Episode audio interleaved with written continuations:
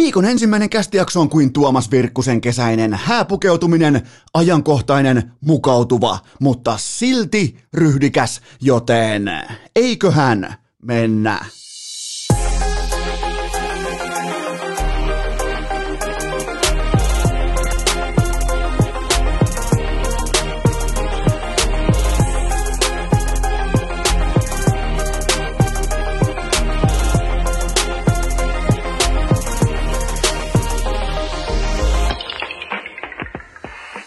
Tervetuloa te kaikki mitä rakkahimmat kummikuuntelijat jälleen kerran viikonlopun jälkeen. Urheilukästin mukaan on maanantai viides päivä heinäkuuta ja hypätään yhtenä kollektiivina välittömästi urheilukästin legendaariseen aikakoneeseen ja puksutellaan tuonne ajassa taaksepäin aina lama-ajan Heinolaan saakka. Nimittäin meillä oli silloisen jääkiekkoporukan kanssa. Nyt mennään todella kauas johonkin D-junnuihin, C-junnuihin. Mitä sitä ennen oli, olisiko ollut jotain I-junnuja, ihan se ja sama. Mutta joka tapauksessa kun Heinolan betonimöhkäleestä eli jäähallista sulatettiin verrattain ajoissa jää aina keväisin me pelattiin, kuulkaa, isät vastaan pojat ottelu Vierumäellä ja ketään ulkopuolella. Se on jännä juttu, että itse kun kuvittelee, että aha, nyt tulee, tulee Villen faija, nyt tulee Riston faija, nyt tulee, äh, tulee Tomin faija, tulee näin poispäin, tulee isäukko ja kaukalo täyteen, niin itelle tuli silloin sellainen tunne, että se on tässä.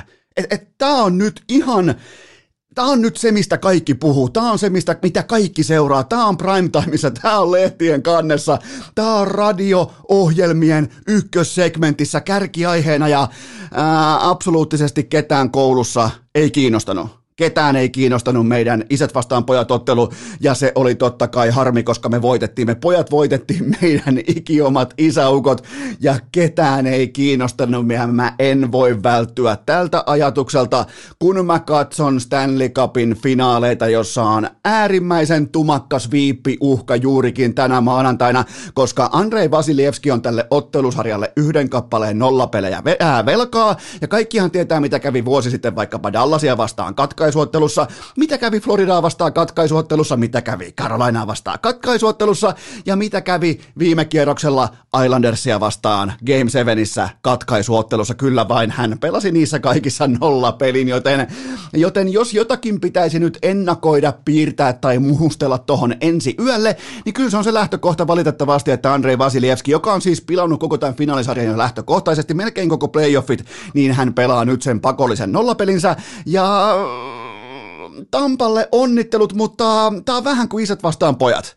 Tää on vähän niin kuin, e, en mä saa nyt just tällä hetkellä, mä en voi tulla teille hehkuttamaan, että verkele, kun mennään kovaa ja on, ko- on kovaa jääkiekkoa, koska Montreal Canadiensin ainoa sauma oli olla se piskuinen altavastaaja, joka pystyy jotenkin kampittamaan Tampapeen tieltään pois, pystyy haastamaan pienissä asioissa, mutta eihän tuolla palaakaan. Toisin kuin meillä aikoinaan Vierumäen jaahallissa, niin eihän näillä poikakulta paketilla, eihän täällä ole mitään saumaa noita isäukkoja vastaan. Ihan kuin siellä olisi Arsi vastaan Ik- äh, Ika Lehkonen ja lajoisnyrkkeily. Ihan samanlaista jälkeen nämä kaikki. Ja sitten vielä niin, mua niinku, Mua korpeaa se, että sen kerran kun Montreal saa, se saa sen unelmamatsin tuotannollisesti, se saa luotua jopa tekopaikatkin juurikin niille pelaajille, joille se ikinä voisi sitä vain toivoa, kuten vaikka Suzuki ja kumppanit, niin mitään ei tapahdu. Ja siellä Tampan nelosviulu tulee estradille ja soittaa koko konsertin yksin läpi ja, ja myy, myy saatana mökit loppuun ja tuvat loppuun ja saa Hesarin kulttuuriosassa viisi tähteä. On tää, tää on, tää on kovaa karttukylpyä, mutta Tampa on nyt nakannut kolmeen matsiin 14 kaappia ja päästänyt omiin viisi kihausta. Ja ylipäätään niin kuin se alakoira jääkiekko, mitä nyt kun puhutaan Mondia, äh, Montrealista, niin äh, alakoira jääkiekon ydin on totta kai se, että hope dies last. Ja e, e, en mä näe enää sitä samaa poltetta, mä en näe sitä, mä, mä en, mä en kuule lausunnoista samaa drivea, sitä, mikä oli aika helppokin ostaa vaikka Vegasia vastaan, paikoin Torontoa vastaan, oli helppo ostaa totta kai Jetsia vastaan, koska se on ihan absoluuttinen vitsi koko organisaatio, joten tota, tämän piskuisen, mä nostan hattuun Montrealille, Pisku, äh, piskuisen altavastaajan selkäranka meni poikki toisen finaalin toisen erän viimeisellä sekunnilla. Blake, äh, Blake Colemanin tämä supermiesmaali, heittäytymismaali, missä se hyppää kiekon perään ja lyö sen siinä vikalla sekalla ohi Carey Price, niin se oli liikaa. Se, se, se loppui siihen tämä finaalisarja ja, ja tota, tämä on, tää on tylyä. Tää on, ja varsinkin kun sieltä tulee niitä ratkaisijoita nelosviulusta, kolmosviulusta, silloin kun äh, pääalttoviulistit, Kutserovi, Pointti ja kumppanit, Stamkosit, ne pitää vaikka väliillan ihan NBA-hengessä. Miettikää, NHL-finaalit on tällä hetkellä siinä tilanteessa, että siellä voi vetää NBAt, eli jättää ykköskategorian supertähdet äh, niin kuin load managementti hengessä sivuun näistä otteluista, koska niitä ei tarvita. Joten tota, isät vastaa pojat ja, ja tää on, tätä on tosi vaikea niin kuin, nyt tulla hehkuttamaan, että, että jumalauta, kun on kunnon jääkiekkoa ja mahtavaa jääkiekkoa ja ei, ei, tämä on melkein huonointa finaalijääkiekkoa sitten ehkä pitää varmaan mennä johonkin 2014 Kings vastaan Rangers, missä Rangersille ei ollut palakaan. Vaikka ne voitti yhden matsin siinä ottelusarjassa, niin, niin, niin niillä oli ihan pelkästään kädet ristissä ja sitten niillä oli Henrik Lundqvist. Ja, ja se tarina oli oikeastaan sen mittainen, mutta tota, Tehdäänpä. Voidaan tehdä oikeastaan tällä, no, nyt kun mietitään sitä, että tosiasia on se, että Tampa Bay Lightning hallitsee maalivahtipeliä, erikoistilanteita, kiekollista peliä ja ennen kaikkea tehokkuutta sillä silmällä mitattuna, että kelle ne tekopaikat, kelle ne merkittävimmät ykkössektorin parhaan maali odottaman tontit lankeaa illasta toiseen, mitä mä ihailen tuossa joukkueessa, niin sieltä selästä löytyy numeroita, sieltä löytyy tota 86, 91, näin poispäin, 21, joten tota, se, on, se on todella tylyä, se on todella arvostettavaa, mutta tehdäänpä kuitenkin romanttinen testi. Mä kysyn nyt sulta, rakas kummikuuntelija, montako Montrealin pelaajaa sä saat, sä oot nyt vale GM. Montako Montrealin pelaajaa sä saat mahtumaan nelosmatsin osalta Tampan kokoonpanoon? No niin, alahan laittaa. Montako saat mahtumaan? Ehkä äh, Petri, Weber, Suzuki, äh, menisikö Gallagher? Niin, niin kuten huomaatte, niin, niin tiukkaa on. Siis ylipäätään niin kuin, on vaikeaa argumentoida sitä jengiä sinne sisään.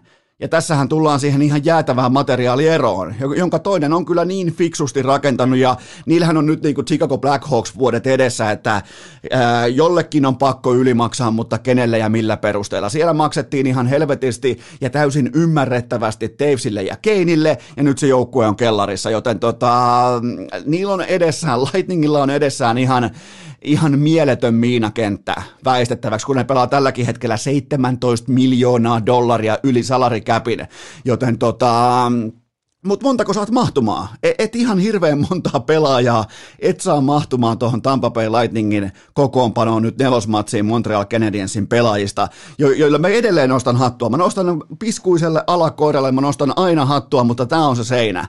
Tämä on nyt se ankara, raju seinä, eli käyn syönäs viipi valitettavasti täysin odotettavissa, ja nimenomaan kerran Vasilievskin nolla pelin, eli tämä on, tämä on se pelillisesti heikoin, kilpailullisesti heikoin finaalisarja sitten 2014, ja edellinen sviippi löytyy, finaalisviippi löytyy vuodelta 1998, äh, kun elettiin Rock M. Sockem videonauhojen aikaa, silloin äh, tota Detroit lakaisi Capitalsin ja Peter Pondran sivuun suoraan neljässä. Itse asiassa tossa, nyt kun miettii tätä Tampa Bay Lightningia, niin tässä on hyvin paljon jotakin samaa kuin Scotty Bowmanin punasiivissä 90-luvun lopussa. Syvyys syvyyttä, tähtiosaamista, sitoutumista ja tiettyä henkistä tasapainoa siihen, kun se jalka on vastustajan niskalla – kun se jalka on siinä kaulalla, niin ne ei epäröi. Ne, ne, ne ei niinku tunne mitään sääliä tai ne ei tuo pöytään mitään moraalisia arvoja tai ne ei, niinku, ne ei leikittele saalilla. Toi pelaa tosi paikassa toi porukka aika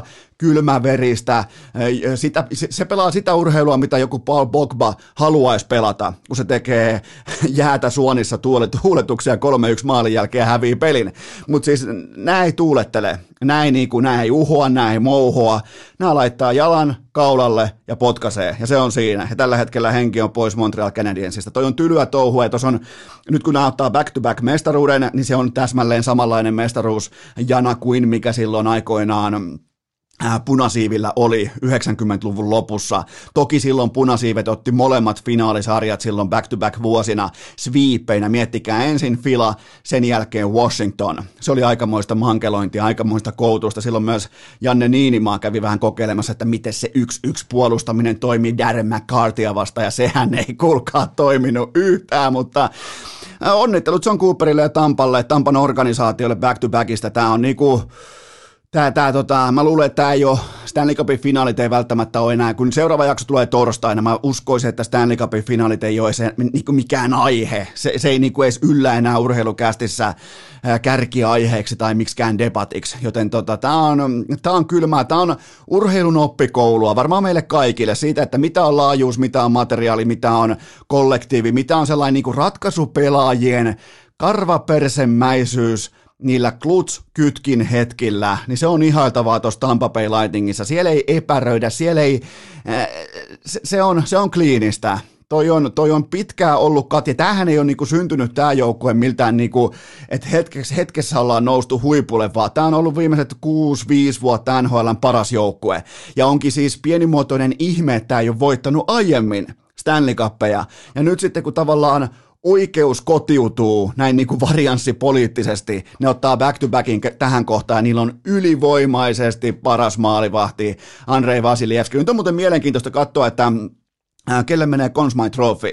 Onko se Vasilievski, äh, onko se Kucherov, voiko se olla Braden Point. Siinä on varmaan se kolmikko jos sä annat niistä, periaatteessa mä voisin melkein jopa sanoa, että kun antaa noista kelle tahansa sen pokaalin, niin se jakotilaisuus ei mene vihkoon. Noi on ollut siis aivan maagisia ukkoja kaikkia.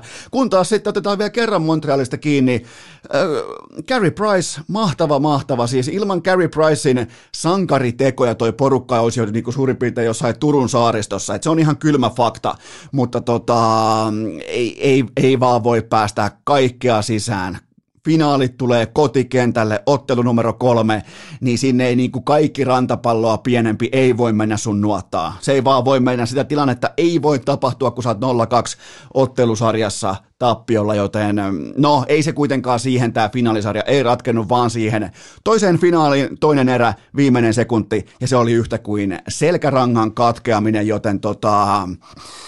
Valitettavasti näin, mutta toisaalta nämä on ollut, jos pitää kuitenkin pystyä ottaa hopeareunus mukaan, niin nämä playoffit alkaen sieltä ensimmäisestä kierroksesta on ollut kaiken kaikkiaan ihan perkeleen hyvää jääkiekkoa, joten e- en mä voi nyt alkaa sormella osoittamaan, että pandemiakauden lopussa – viimeisten sanotaanko neljän viiden ottelun mitassa joltakin altavastaan joukkueelta katkee selkäranka. Ei, ei, se, se ei ole nyt se, mitä haetaan. Eli nämä on kuitenkin ollut ihan loistavat playerit tähän saakka. Olkoonkin, että finaalit on nyt ihan absoluuttinen pettymys.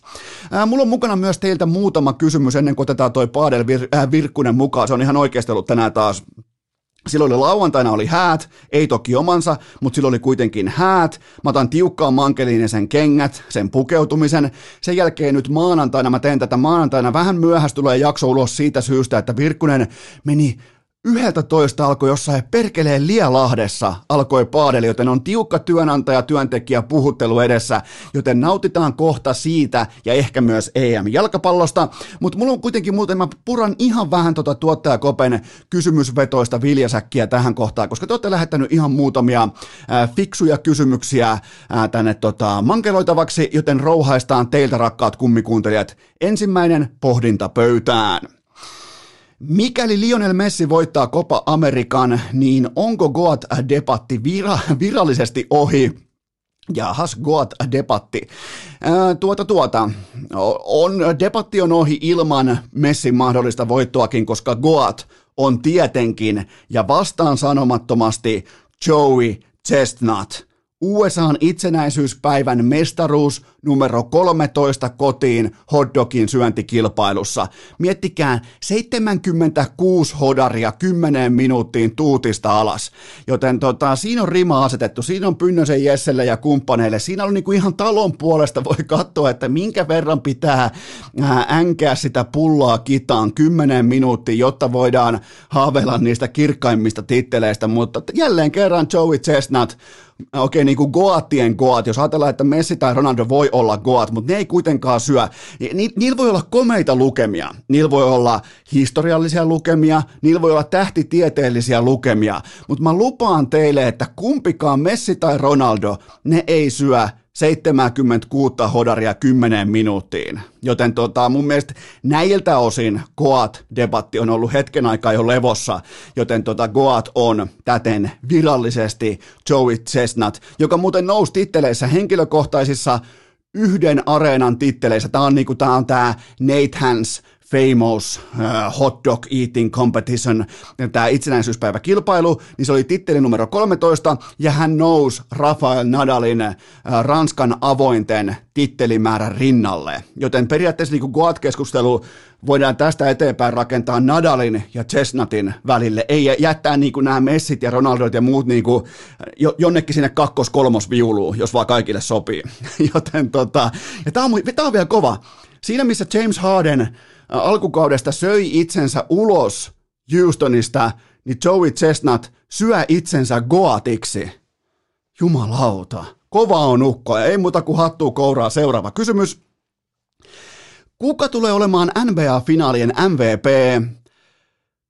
Se tulee olemaan ehdottomasti Chris Paul. Mä oon tästä, mulla on tästä niin vankka visio, että mä en tule missään vaiheessa foldaamaan mun kortteja. Sans voittaa tämän yhtä vaivattomasti kuin Tampa NHLn puolella. En toki povaa sviippiä, mutta jokainen tässä kohdin varmasti ymmärtää CP3 arvon omalle joukkueelleen, joka on aina ollut tähtitieteellisen korkea. On nimittäin ollut ihan sama, että miten CP on vaihtanut joukkuetta, mutta se ryhmä, johon hän saapuu, se nousee aina huipulle kun taas se porukka, mistä hän lähtee, niin se romahtaa. Tämä kaava, 36-vuotias urheilija, ollut huipulla alkaen päivästä yksi, tämä kaava on noudattanut kerta toisensa jälkeen omaa iki omaa totuutta ja nyt on sen kirkkaimman pokaalin aika ja mua ei, mua ei siis sinällään mua ei kiinnosta AD loukkaantuminen, Kawhi loukkaantuminen, Jamal Murray loukkaantuminen. Tämä on nyt kuitenkin, tämä on kun sieltä tulee se mestaruus ja kun sieltä tulee se finaalien MVP, niin olkoon se vähän niin kuin elämäntyöpalkinto point guardille. Ei, ei siis guardille, vaan kaadille.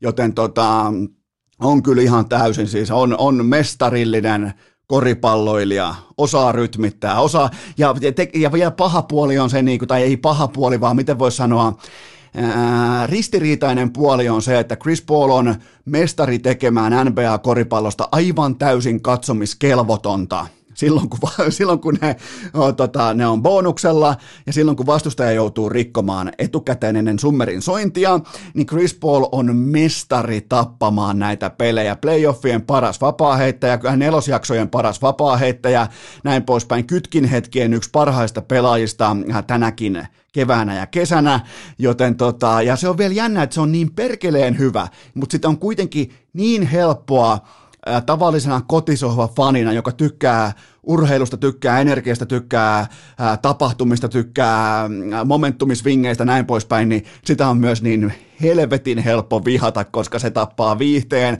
pelistä niin kliinisesti, kun se vie joukkuettaan kohti voittamista, joten tota, mä, mä en nyt uskalla kuitenkaan povata Järin kilpailullisia finaaleita, koska Janis Antetokounmpo pelaa ilman vasenta polveaan, ja Chris Middleton on jotakin sellaista, mihin mä en koripallokentällä yksinkertaisesti luota silloin, kun pitäisi pystyä voittamaan todella laadukas lännen joukkue vähintään neljä kertaa, niin tuota, Chris Middleton, joka on pelannut vahvoja, oikein niin kuin varianssikäyrän äh, tällaisia ylälehmustootteluita, niin, niin mä en, mä en osta, mä en jumalauta osta, joten Sans voittaa herrasmies Viipillä 4-1 NBAn mestaruuden ja Chris Paul on itse oikeutettu MVP. Seuraava kysymys. Millä odotuksin lähdet Poirier McGregor otteluviikkoon? No mulla on oikeastaan ihan tismalleen samat odotukset kuin viimeksikin. Ehkä vähän ehkä niinku tiettyä henkilökohtaista adjustointia. Silloin, silloin muuten hiihdettiin ja nyt ajetaan pyörällä ja silti kuunnellaan samoja podcasteja, joten tuota, mulla on aika lailla niinku sama. Ehkä narratiivi noudattaa melko lailla samaa kaavaa, mutta Poirier on hitusen verran äänekkäämpiä. Mä en näe tätä mis, miltään osin, mä en näe uhkakuvana, koska tämä kieli itseluottamuksesta ja siitä, että Poirier tietää olevansa ei siis mitenkään niin kuin merimailin mittaan, mutta hitusen verran parempi ottelija. Ja harva enää edes muistaa ja mä ymmärrän sen, että miksi ei muista, koska netti oli täynnä meemejä, missä McGregor nukkuu ja lepää ja tehtiin hauskoja kuvia ja näin poispäin. Se kuuluu bisnekseen, se kuuluu asiaan. Mutta harva enää edes muistaa kaikkien näiden meemien jälkeen, miten tasainen se ottelu viimeksi oli. Joten tota, mä, mä otan oikeastaan ihan tismalleen samanlaista laadukasta, urheilullista ottelua, mikä voisi vingata kumpaan tahansa suuntaan, että viimeksi se ratkesi alapotkuihin, vaikka totta kai tyrmäys tulee pääkotelosta, mutta alapotkuihin ratkesi. Joten tota, mä odotan, että edelleen jompi kumpi löytää sen yksittäisen pienen akilleen kantapään sieltä, mihin voi tehdä sen kohdistetun hyökkäyksen ja sen kautta voittaa tämän ottelun. Joten tota, ei, mulla ei ole vielä tähän niin kuin alkuviikkoon, mulla ei ole tähän tarkkaan niin kuin lausuntoa antaa, että miten tämä ottelu tulee menemään, mutta tähän tulee, kuitenkin tähän tulee ihan oma osionsa nyt sitten seuraavassa jaksossa, ja mä aion myös kuunnella, ottaa fillarin, ottaa korratekin tuolta kaapista, lähteä polkemaan pitkää fillaria, kun tulee ylilyöntijakso, ulos, kun Jaakko Dalpakka, Suomen ykkös McGregor-vihaaja, kertoo tällä kertaa, miten McGregor häviää, ja oli viimeksi muuten ihan prikulleen, tismalleen, sentilleen oikeassa siitä, mitä tulee tapahtumaan. Joten tota, mä, mä haluan tässä kohtaa tituleerata Jaakko Dalpakan Suomen johtavaksi Conor McGregor vihaajaksi, ja se on perusteltua. Se on siis, tämä ei ole niinku mitään, tämä ei ole mitään piilovittuilua tai, ää, tai kuittailua. Tää, se, on, se on vielä perusteltu näkökanta siitä ja kaikesta, että minkä takia hän ei pidä McGregorista, ja mä nautin. Mä oon, mä oon ollut monin paikoin, mä oon ollut McGregor-fani, mä oon ollut paikan päällä katsoa hänen otteluita, mä oon ostanut sinne lippuja, mä oon, mä oon matkannut ympäri maailmaa, joskus jopa nähnyt hänet Floyd Mayweatherinkin kanssa samassa kehässä, mikä oli käytännössä aika absurdia, mutta vaikka mä oon fanittanut McGregoria, niin mä, mä niinku ymmärrän ja mä kunnioitan Dalpakan näkökulman tähän tilanteeseen. Silloin kun puhutaan erikseen sekä ihmisestä että ottelijasta. Joten tota, mä, mä tykkään tästä. Mä, niinku, mä tykkään, että ollaan voimakkaasti mieltä erilaisista urheilijoista, jonkalainen, tai jolla tavallaan niin kuin Conor McGregor on ne yhdeksän numeroiset bankrollinsa rakentanut. Sellaisella, mihin jokainen voi olla jotain mieltä. Joten tota, Mä oon valmis, mä otan, kaiken kaikkiaan mä otan erittäin laadukasta. Ehkä on kuitenkin McGregorinkin kohdalla on jäänyt ehkä unholaa se, että harjoitel, harjoittelunsa jälkeen ja kunnossa olemisen tiimoilta, silloin kun fokus on itse ottelussa niin, ja ottelemisessa, niin hän on kuitenkin aika helvetin hyvä vapaa-ottelija, jos, jos näin voi sanoa, että se ei niin kuin pelkkä mainosmies viskikauppias ole kuitenkaan, vaikka tappioiden jälkeen se on helppo sellaiseksi leimata. Mutta mun mielestä se ottelu numero kaksi, eli tämä viimeisin ottelu, oli näiden kahden, kahden herran kohdalta aika laadukas, ja mä otan, mä otan jälleen laatua, sunnuntai-aamuna mä otan laatua. Seuraava kysymys. Äh, olitko lauantaina Lahen Ironmanissa paikan päällä? Milloin nähdään Eno Esko viivalla? No joo, tuota, olin, olin paikan päällä, olin huoltojoukoissa ja tota, no viivalla, viivasta voin sanoa sen verran, että se vaati siis 2 kilometriä uintia, 90 kilometriä pyörää ja päälle 21 kilometriä juoksu, eli ää, viivalle lähtö on ihan täysin realistista, mutta mä olisin Melojan kyydissä viimeistään 400 metrin uinnin kohdalla. Mulla ei ole mitään palaakaan uida kahta kilometriä ilman vesiskootteria yhteen soittoon. Ei siis, ei ei mitään konkreettistakaan toivon kipinääkään jumalauta siitä, että mä pysyisin, kun niillä muilla on märkäpuvut. Mulla pitäisi olla sellaiset lasten, ehkä kukkaisilla somistetut kellukkeet molemmissa käsissä ja uima rengas mä polskuttelisin sieltä menemään. Kuitenkin Herra Jumala 20 vuotta sitten Heinolan kylpylän johtava hengen pelastaja, mutta joka tapauksessa niin nostan hattua näille urheilijoille. Ja se on vielä mielenkiintoista, että triatlon menestyjät kun katsoo sitä, kun sieltä tulee näitä, kun kärkijoukko tulee vaikka uinnista pois, niin se on mielenkiintoista, että kun helposti kuvitellaan, että ne on varmaan niin kuin kaikki on ihan ripattuja ja kellä ei niin kuin, kaikki, kaikkien rasvaprosentti on yhteensä kaksi, niin siellä on siis kaiken kokoista, kaikenlaista urheilijaa, joilla on vähän kylkeä, joilla on vähän hyljettä reidessä, lantiossa näin poispäin, miehillä, naisilla, miten tahansa, niin, niin se on mielenkiintoista, että tuossa lajissa voi menestyä aika lailla niin kuin kaiken kokoiset. Ja sellaiset, ketkä helposti kun ajattelee, jos mietitään vaikka, että miltä huippurheilijan pitäisi näyttää, niin toi laji, kun ne on ihan oikeasti, ne on huippurheilijoita, ne on siis, ne tekee jotakin, mihin nämä niin kuin meidän, kun meidän aivothan on marinoitu tietenkin huippu jääkiekkoilijoilla, koripalloilijoilla, jalkapalloilijoilla, näin poispäin, niin, niin, niin nämä triatlonistit on kuitenkin ripauksen verran, vielä kun laitetaan leveleitä ylemmäs, niin, niin ne on sitten ihan eri planeetalta.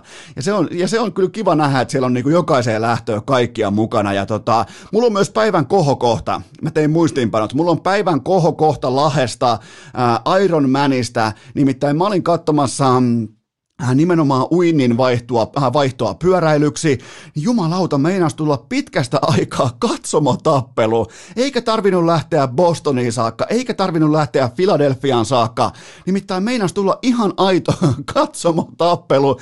Toisen oli fillari mukana ja se toinen mies oli sitä mieltä, että tota, tämä fillari ei sovi tänne. Ja sitten se teki sen virheen, se sanoi se, kello oli fillari mukana, niin se sanoi, että no mähän vaan liikun tästä eteenpäin, että ei mitään hätää, että piet turpas kiinni ja keskity kisoihin, niin se, se, joka sai tämän kritiikin vastaan, niin sehän saatana pillastui aivan täysin, muistakaa ollaan lahessa, ää, tota, se pillastui aivan täysin, ja se sanoi sille toiselle, että käyppäs pistää se fillari sivuun, niin mennään tuohon ulos selvittelemään tämä asia. Ja, ja sitten tämä, kello on se fillari mukana, se katsoo ihan rauhassa tälleen niin kuin taivaan rantaa, se katsoo tonne ylös, linnut laulaa, se toteaa vaan, että mehän ollaan jo ulkona. Ja, ja se toinen uhoaja, sen sielu, mä näen kuinka sen sielu nousee sinne korkeuksiin, eikä palaa enää siihen kehoon, siihen elimistöön. Se oli se, niin kuin, ilman yhtäkään lyöntiä me nähtiin tyrmäys katsomotappelussa, joten tota, sellainen Lahen Ironmani. Seuraava kysymys. Voitko antaa muutaman ohjeen, mitä kannattaa ottaa huomioon, kun uudet, alu- ah, kun uudet alokkaat saapuvat varusmiespalvelukseen ja minä olen heidän alikersantinsa? Ja kerrankin näin päin, monesti uudet alokkaat kysyy Enolta, että, tota, että miten kannattaa ottaa tämä niin kuin armeijan ensiaskeleet haltuun, mutta tämä on mielenkiintoista, että koska helpostihan niin kuvitella, tai ainakin mä, mä kuvittelen, että alikersantti, silloin kun ne uudet alokkaat saapuvat, niin alikersanttihan silloisen elämänsä osalta on absoluuttisella huipulla. Siis komentoki, se on niinku Applen hallituksessa, se on Amazonin hallituksessa, se on, niinku, se on siellä ihan huipulla. Joten tota, tämä on mielenkiintoista, että edes yksi alikersantti nörtyy kysymään, että, että mikä voisi olla se tulokulma näihin. Mutta mun mielestä nyt kun tämä kysymys esitettiin asiallisesti, mä myös vastaan asiallisesti olematta päivääkään alikersantti. Tämä on mun mielestä, nyt kun mä katson tätä kaikkien vuosien jälkeen, on tullut niinku elämän kokemusta ympäri maapalloa, niin, niin mun mielestä tämä on Tämä kyseinen hetki, tämä kyseinen tulevien alokkaiden tai nyt jo siellä olevien alokkaiden ensimmäinen viikko, ensimmäiset kaksi viikkoa, niin tämä on mun mielestä loistava tosi elämän testi näille alikersanteille, eli miten sä johdat sillä hetkellä toista ihmistä, kun sä aistit siitä epävarmuutta, paikoin jopa pelkoa, nimenomaan sen alaisen suunnalta, minkä tyylin sä valitset, miten sä kannat itsesi, Nämä on, nämä on siis todella niin kuin merkittäviä hetkiä jokaisen alikersantinkin kohdalla, että et mi, miten ne, minkä tyylin ne valitsee. Oot sä johtajana antamassa vai ottamassa? Ottajat, ne syö ehkä paremmin, mutta antajat, ne nukkuu paremmin, joten muistakaa se, kun, kun te olette nyt te huipulla ja ne, ne, ne, ne alokkaat, ne vähän kavahtaa teidän läsnäoloa, ne saattaa ehkä vähän pelätäkin teitä, niin muistakaa, että tämä on tosielämää. Tätä se sitten on tuolla kun te menette töihin ja te menette, nousette vaikka korporaatiorattailla ylöspäin ja tikkailla ylöspäin ja näin poispäin, tätä se on. Niin, niin nämä hetket määrittää sen, että mitä te olette aidoimmillaan silloin, kun kukaan ei katso. Joten tota, siinä on teillekin alikerhan teille vähän haastetta. Ja mun mielestä niin kuin, on, teidän paikka on nyt loista. Ja se loisto on sitä, että te saatte alokkaat tuntemaan olonsa siellä armeijassa, että niillä on jotakin väliä, että ne ei olekaan alhaisinta paskaa, ne ei ole koko ajan väärässä, paskaa ei valukkaa koko ajan ihan absoluuttisesti niin kuin, kasoittain alaspäin, niin se, se on varmaan se, että minkä kautta mä lähtisin nyt näiden vuosien jälkeen. On helppo täältä niin kuin parinkymmenen vuoden, melkein 15 vuoden jälkeen alkaa neuvomaan, tai nyt on niin kuin helppo nähdä kokonaiskuva.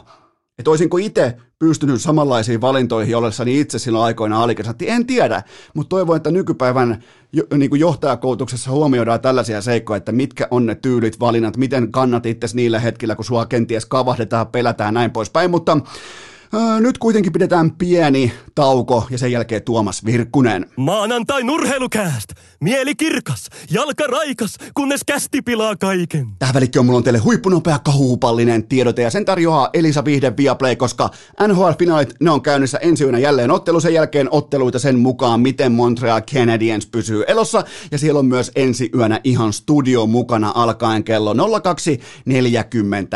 Muistakaa Poirier McGregor kolmonen, se on sunnuntai-aamuna, nyt ensi sunnuntai-aamuna Ottelukortti, pääkortti alkaa kello 05 ja tämä löytyy Viaplayn PPV-palvelusta eli Pay Per View. Se maksaa 49,95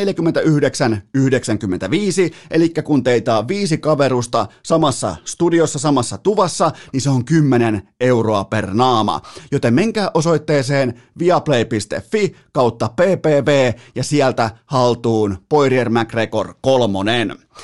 Tähän kylkee myös toinen kaupallinen tiedote ja sen tarjoaa Piccadilly salaattibaarit. Koko tämän kesän oikeastaan johtava pelaaja on Piccadilly salaattibaarit, nimittäin nyt on hellekausi, nyt on piknikkausi, joten älä ota sinne vilttireissulle mukaan mitään roskaa, nappaa messiin Piccadillyn salaatit, niin sä tiedät, että sä et jää ainakaan siitä vajaaksi. On vihanneksia, kasviksia jokaiseen lähtöön, viimeisen päälle positiivista pikaruokaa maailman turvallisimmalta salaattibaarilta. Mä en näe mitään tekosuita sille ja muistakaa se, että varsinkin kesällä, jos on näennäiskiire, niin silloinhan sä meet helposti ostamaan jotain roskaa tai paskaa. Silloinhan sä helposti vaan ängät niin kuin joku Joey Chestnutti hodareita naamaa, etkä mieti ollenkaan sitä, että eihän mä kuluta mitään, eihän mä liiku täällä rannalla, eihän mä liiku täällä piknikillä.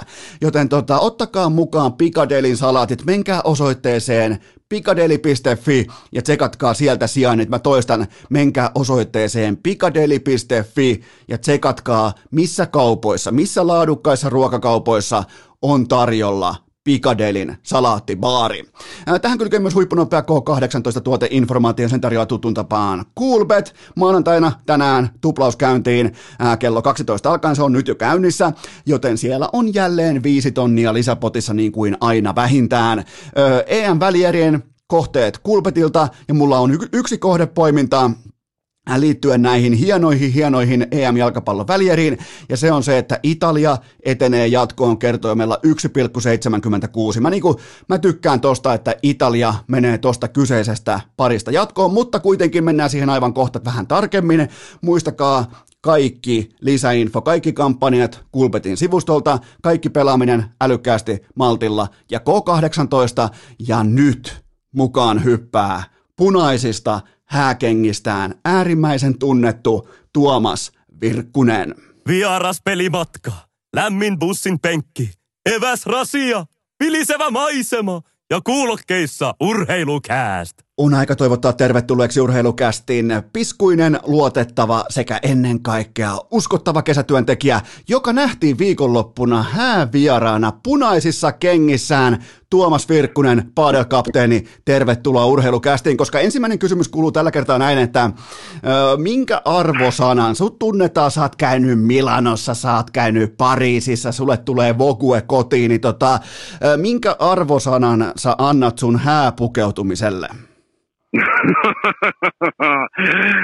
ja siis saanko nyt rakas Esko kuitenkin vähän korjata? Ne oli pinkit. Ne oli pinkit, ei punaiset kengät. Mutta tota, kyllä mä itse asiassa niin kuin, jopa yllättävän hyvä mä antaisin. Ja mä perustan tämän siihen niin kuin häävieraiden niin kuin, vastakkaisen sukupuolen ja miksei myös niin kuin saman sukupuolen ihmisten niin kuin puheisiin, koska siellä niin kuin, niin kuin legendan mukaan siellä meni mekkoja tosi paljon vaihtoa. Oho. Et näin, näin mulle ainakin kerrottiin. Että tota, mun mielestä vaan silloin. Mun tota, mulla on tää nyt... Näin, he... mä haluan sen ajatella. Mä printtasin tämän sun hääkuvaa jo tähän seinälle, niin tässä on niinku äh, valkoinen kauluspaita, ja sitten tässä on äh, punainen, lohenpunainen kravaatti, sitten on totta kai äh, vyö, valkoinen vyö, sitten on tummat housut ja pinkit kengät, niin, niin tota, onhan toi, toi on siis niinku energinen, toi on, niinku, toi on vastaanottavainen, toi on mukautuva, tuossa mun mielestä, mun piti antaa alun perin paskaa tästä, mutta itse asiassa nyt kun mä katson tätä tarkemmin, niin, niin kyllähän tämä on niinku melkein tälleen meidän kesken, tämä on melkein hanskamateriaali. On, onhan tämä komea. niin, siis kyllähän on vähän semmoisia, häitä on kuitenkin niin, niin harvakseltaan, niin tota, kyllähän semmoinen oikeasti on kiva fiilis, että sä niinku pukeudut siihen. Ja en mä ota, niinku, jokainen tekee sen niinku omalla, omalla tyylillään, mutta meilläkin on niinku, jo aika paljon näitä ikävuosia niinku, takana alkaa olla ja on ollut niinku useita häitä ja siihen nähden, mihin, miten häihin pukeutui 20 vuotta sitten, eli ihan joku klassikko musta puku ja siihen joku peruskauluspaita ja musta kengät sun muuta, niin mä jotenkin vaan ja ei mä ota kantaa niinku muiden, mutta mä jotenkin itse vaan fiilistelen siihen, että niinku, mun mielestä se on vähän, ei, ei sovi niinku itselle, se on vähän mun mielestä semmoinen niinku tylsä. Sitten jos sattuu löytyy tollei, niin tuommoisia to, pieniä komboja, esim. mun kraka oli kuitenkin äh, City Marketin alennusosastolta 5 euroa, Oho. ja sitten noin keng, joo, ja sit noi kengät, noita mä en itse muista edes, mistä, mä, mistä ulkomaan reissulta mä oon ne ostanut, mutta mä vaan hiffasin, että tämähän toimii ihan täydellisesti. Ja äh, Krakankaa, mä oon 4-2. Tämä oli ensimmäinen kerta ikinä, kun mä teen Krakan itse. Oho, ja meni mä vielä... Mä no... YouTubesta 45 minuuttia niitä helvetin videoita, missä maailman historia helpoin kraka, miten se tehdään, ei me perille. Mä voin sanoa, niin kuin, niin kuin, jotkut asiat on vaan elämässä sellaisia, että sulla ei vaan tietotaito, ymmärrys riitä. Ja mulle ei krakaa riitä. Mä kävelin tuohon mun naapurin miehelle Tuomolle ja sanoin, että tota, Tuomo, monta hävettävää ja nolottavaa hetkeä tässä on elämässä ennenkin ollut, muun muassa sun kanssa, mutta tota, yksi olisi taas tuloillaan, että voisitko sä auttaa tekemään tämän krakan? Sitten me Tuomon kanssa tehtiin se kraka. Sitten mä pujottelin sen tässä lauantaina päälle. Mä huomasin, että se takaosa tai se tulee vähän liian pitkänä. Ja sitten me käytiin tota mun paremman puoliskon vähän kanssa läpi, että miten, miten tästä nyt selvitään. Niin tota mun ratkaisu oli se, että mä saksin sieltä 10 senttiä pois ja laitettiin se laastarilla kiinni sitten siihen tuohon osu, osuuteen. Tämä, tämä eka osa, mikä tulee tuohon, ja meni läpi. Onneksi en, onneksi en antanut paskaa, koska tämä oli vähän niin kuin tällä itse tehty. Tämä oli vähän niin kuin häihin lähtevän MacGyverin vedos hääpukeutumisesta. Niin, niin tämähän on, oli... on pakko luovia vaan hei, joskus näissä, jos ei, jos ei ihan kaikki mene niin kuin lapaa, niin, niin se on vaan niin kuin... Niin, ja tämä on vähän niin kuin työvoitto. Mm, on, kyllä, kyllä, kyllä, kyllä, kyllä. Tiedätkö muuten jotain, tuli vaan mieleen sellainen, kun vaikka joku Jay-Z nähdään jossain vaikka häissä tai Drake nähdään häissä, niin silloinhan on sellaisia isoja niin kuin lehtijuttuja siitä, että mistä niiden luukki on peräisin, että onko toi Versace, onko toi Guccia, niin, niin mietipä, kun sulla olisi sellainen lehtijuttu, tuossa on Tuomas Virkkunen, äh, Kraka on sittarista 5 euroa ja sen solmun teki naapurin Tuomo. Se on... niin, joo, että se on vähän niin kuin erilaiset lähestymistavat näihin juttuihin. Et, tota, joo, jokainen tekee hei tyylillä. Hyvä, mutta tota, pitääkö muuten paikkansa, siirrytään seuraavaan aiheeseen, ei vielä kuitenkaan jalkapalloa, koska se saa odottaa ja sehän me kaikki tietää, mitä siinä tulee tapahtumaan, mutta pitääkö paikkansa, mulla on, sä tiedät se jo varsin hyvin ja ehkä vähän niin kuin kantapäänkin kautta, että mulla on, silmä, mulla on silmiä noin 100 000 kappaletta ympäri Suomen, niin ää, pitääkö paikkansa, että sä lämmittelit viime viikolla Lielahdessa 20 minuuttia yksin seinää vastaan ennen kuin muut paadelpelaajat, siis Lämmitteletkö sä aikuispaadel-pelaaja, lämmitteletkö sä paadel-pelejä varten? Hei, ihan oikeasti, siis mä en enää, siis tää alkaa mennä mun ymmärryksen yli jo, että et miten sulla niinku voi olla silmiä niinku joka puolella. Mulla on, nyt, mulla on alkaa... paljon, mulla on paljon. Joo, hämmentävää. Ja mulle, ja, ja mulle tuli muuten viikonloppuna myös kuva Passionin terassista, jossa kerrottiin vain, että lauantai 23.17 ei virkkusta. Joo, ei ollut kyllä, ei, ei Joo, mutta tota, siihen lämmittelyyn, se, se oli mä, vaan tämmöinen niin aikataulullinen kysymys. Eli tota, mulla nyt vaan sattui menee silleen, että mä olin siellä vähän aikaisemmin muista syistä johtuen, niin käytin vähän siinä aikaa hyväkseen ja vähän napauttelin siihen seinään, odotin poikia. Muutoinhan mä en tee sitä siis. Ja mä voin sanoa, että jopa tässä keski-ikäisten miesten superharrastuksessa, eli padelissa, niin tota, on siellä nähty kyllä sitten niin, niin naurettavia lämmittelyitä, että siellä hei porukka vetelee tota, spurtteja sen häkin vieressä ennen pelejä. Niin tota, sanotaan, että siinä kohtaa kun mä rupeaa vetämään jotain 10 metrin spurtteja edestakaisin siinä ennen kuin meidän meidän höntsyt alkaa, niin tota, siinä kohtaa on ehkä niinku syytä lopettaa sekä padel että urheilu Arvaa, mitä mä näin yksi päivä tota, tossa, äh, tästä on kyllä tovi aikaa, mutta tota, tuossa Pajulahden kupeessa, kun mä olin äh, tota, ma- maantiepyörälenkillä, niin mä näin, että joku lämmitteli frisbee-golfausta varten. Se on sama kuin minä tai sinä junnuna, me oltaisiin lämmitelty, kun oltaisiin lähdetty puistoon ryyppäämään, niin sitä varten. Otettu, tiedätkö, vähän polvennostoa siihen ja vähän sivulaukkaa ja, ja tota, näin poispäin. Niin, niin ne Joo, otti, vedetellään ne... vähän käsiä ja vedetään jotain lantioja. Juu, juu, ne otti siihen isoa lämmintä, niin mä ajattelin, että tulkaa, tulkaa pojat nyt pois sieltä, että ei, ei se maailman huippu, ei se noin ainakaan sitä ei tavoiteta, että tota, mutta joka tapauksessa... Joo, kyllä, niin no, normaali tapahan meillä on se, että niin kuin mäkin lähdin tuossa pelaa tota, ennen tätä meidän puhelua noita aamupäivän padeleita, niin siis mä otin tuon purana. Ja tota, se, se oli riitti mulle. Kato, lihaskipuja on kuitenkin lonkat, pakarat, takareidet sun muut, niin tota, kipulääkkeiden avulla. Niin kun Oi jumalaut, hei tosta saa hyvän narratiivin, että kapteeni Virkkunen pelaa puudutettuna. Joo, kyllä. Sillä saa uskottavuutta padelpiireissä. Se, on kyllä hyvä. Mutta hei, sulla saattoi eilen sunnuntaina olla vähän niin, kuin tota, niin sanotusti hakevaa jalkaa nyt häiden jälkeen ja, ja näin poispäin, niin satuitko huomioimaan sunnuntain aikana siten, miten Goat Joey Chestnut voitti jälleen USAn mestaruuden hotdogin syöntikilpailussa. Mieti titteli numero 13 ja, mulla, ja nyt 76 76 hotdogia 10 minuuttia, niin mun kysymys kuuluu näin, että onko Joey Chestnut urheilijana parempi kuin Cristiano Ronaldo? Ihailen taas tätä, että sä sait kuitenkin Ronaldon liitettyä tähänkin. tota, mutta tota, joo, en, ne, täytyy sanoa heti alkuun, että en ollut kyllä tästä mielettömästä saavutuksesta yhtään perillä. Enkä ole itse asiassa oikein ihan mielettömän paljon edes perehtynyt tämän kyseisen huippuurheilijan tota, tarinaan, mutta tota, saavutuksena maalikuninkuus, tällä hetkellä oleva maalikuninkuus Shikikaa EM-kisoissa versus toi, niin varmaan se aika lailla siihen samoille, samoille linjoille menee. Toi on kyllä kova. Mieti 10 minuuttia 76 hotdogia. Oh, ja, ja, ja, no- ja noita kova. äijiä siis tuolla ei kuole koko ajan. Voisi kuvitella, että niitä kuolee sille, jos osallistuu vaikka sata urheilijaa, niin vähintään 70 kuolisi pois. Mutta ei, ne, mä, mä en tiedä, miten määrä. ne tekee. Mulla on siis käynyt tässä kilpasyömäri, äh, tota Jesse Pynnönen on käynyt vieraana urheilukästissä ja se on vähän avannut sitä maailmaa, niin se ei niinku koko ajan ole pelkästään vaan kaunista puuhaa. Että tota, jätetään, Joo, voi jätetään me, keskitytään paaden lämmittelyihin, ei lähdetä kilpasyömään. Joo, se on enemmän meidän juttu kyllä. Ei, ei, ei onnistuisi.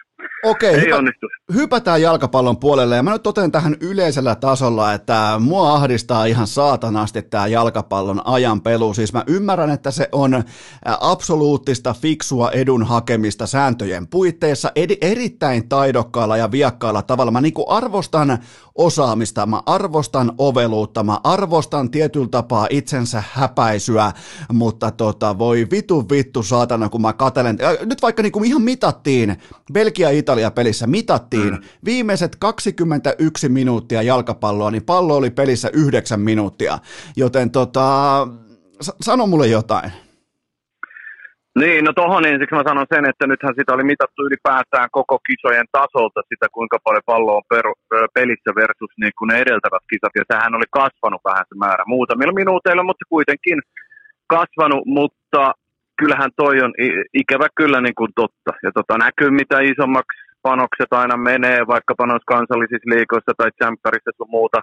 Ja nyt tietysti tuolla, niin toho, se menee. Se lisäaika on vaan se kaikkein ärsyt. Sitähän ei edes niin kuin, totta kai se näkyy niin kuin noin muutoinkin, varsinkin mitä pidemmälle se ottelu on niin edennyt, mutta ö, lisäaika vielä, jos ajattelee, että siinä on 5-6 minuuttia, voi tulla, jos jotain loukkaantumisia sun muuta on ollut, niin pahimmassa tapauksessa siinä on niin kuin minuutti puolitoista pallopelissä. Kyllä. Niin on se välillä, se, joo, se on välillä ihan sika ärsyttävää ja se on välillä sellainen, että sit sitä helposti niin kuin kritisoi sitä jengiä, joka on taka-ajoasemassa, että eihän ne saanut mitään niin kuin kirja-aikaa, mutta loppupeleissä oliko niillä edes siinä mielessä ihan hirvittävästi saumaa edes saada, koska se toinen jengi kulutti sitä aikaa. Vaan toi on noit futiksen juttuja, niistä voi olla monta eri mieltä. Se ikävä kyllä nyt on vaan tämän hetken peliä, että ei sille oikein vaan voi mitään. Ja mennään kohta tarkemmin tuohon Spinazzolan loukkaantumisen merkitykseen Italialle, mutta mä vaan totean siitä tilanteesta, että Spinazzola itse yritti tehdä Kopi Bryant tyyppistä niin kuin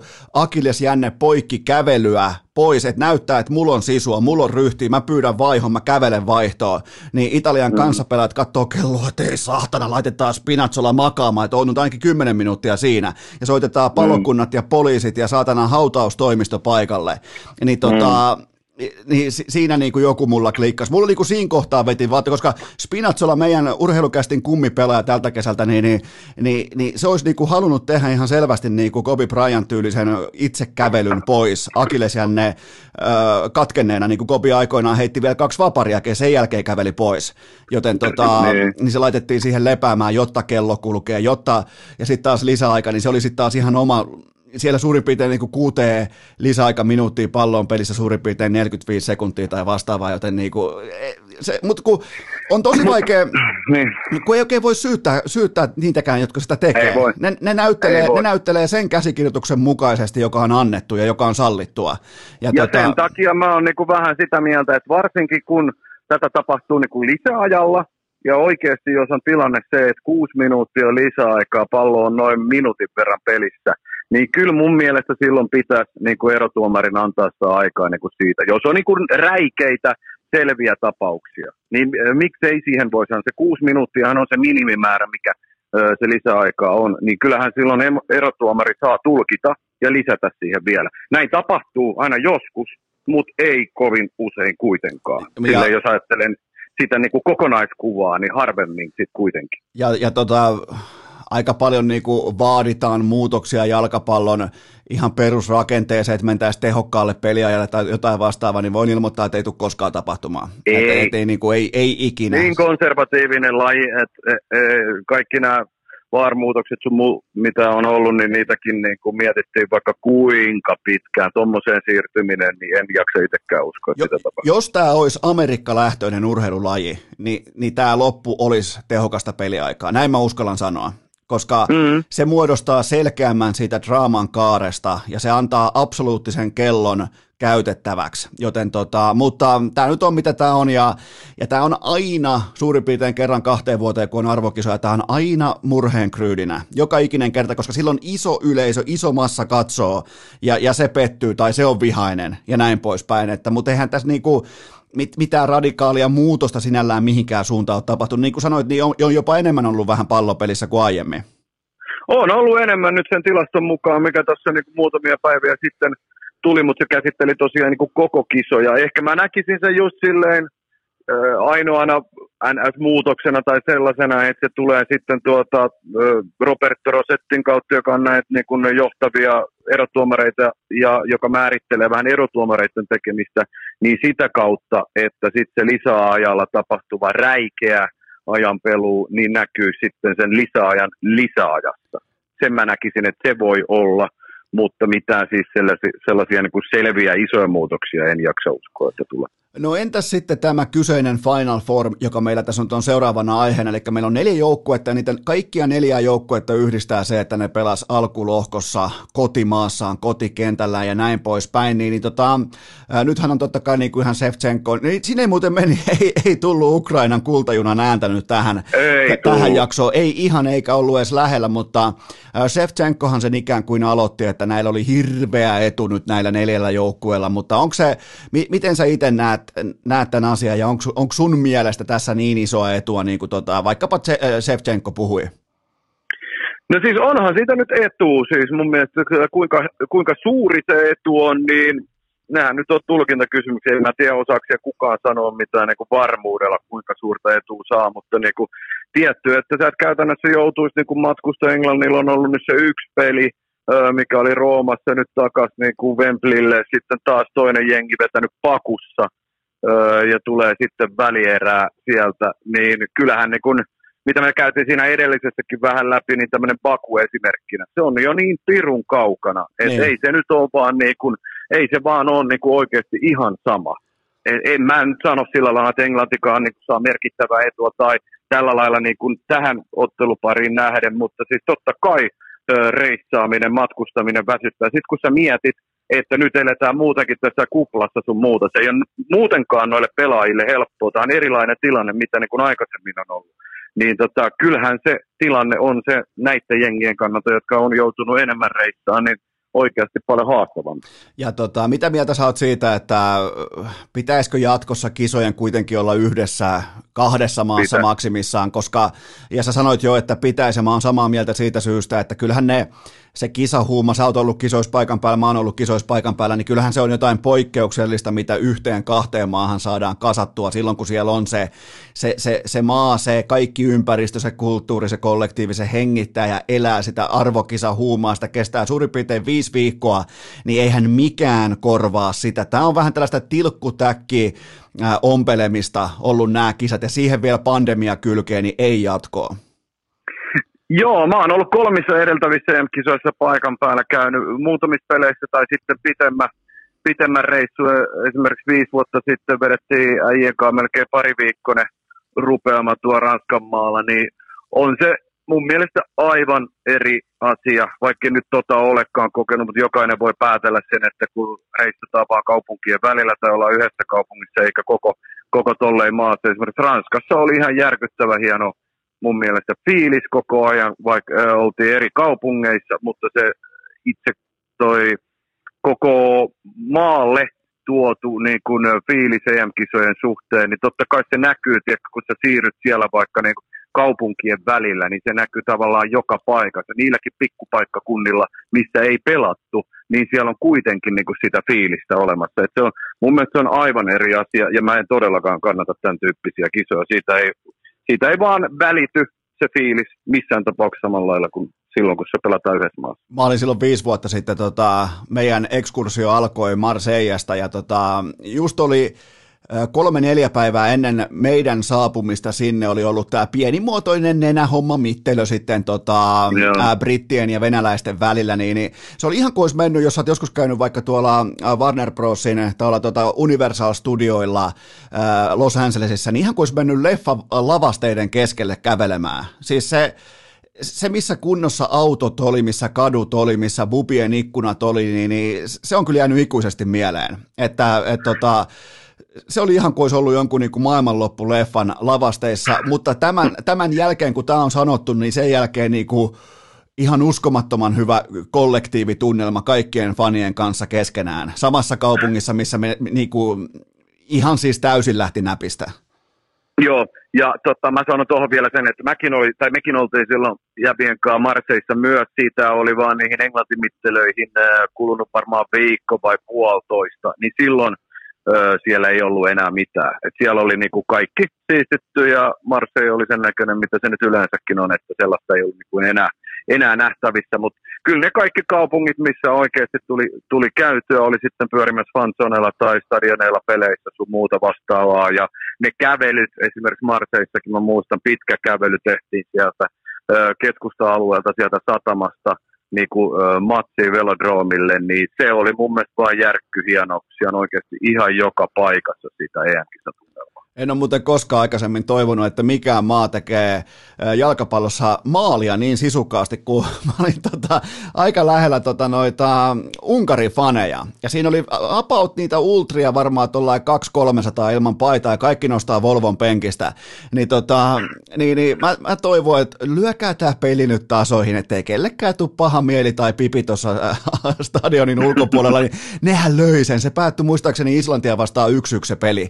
Niin, niin kaikki päästy päästy, kaikki pääsi poistumaan sieltä sitten hyvässä hengessä ja näin poispäin, mutta ne uh, Unkarin fanit, ne oli pelottavia. Ne, ne oli niinku mm. niinku sen näköisiä, että, että, että, että niinku vittuilu loppuu sitten hyvin nopeasti. Niillä oli sellaiset mustat Joo. teepaidat ja kaikki otti ne pois samaan aikaan.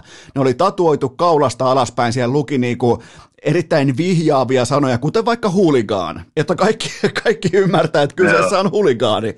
Joten tota, oli kyllä, oli mielenkiintoisia faneja, mutta kyllä se niinku itse turnaus, tunnelma, mikä sieltä jäi käteen, niin kyllähän se oli ihan mieletön. Joo, mäkin olin yhdessä Unkarin pelissä, niin toi, äh, joo, siis koin noita samoja juttuja. Onneksi me oltiin vaan niin kuin vähän kauempana niistä.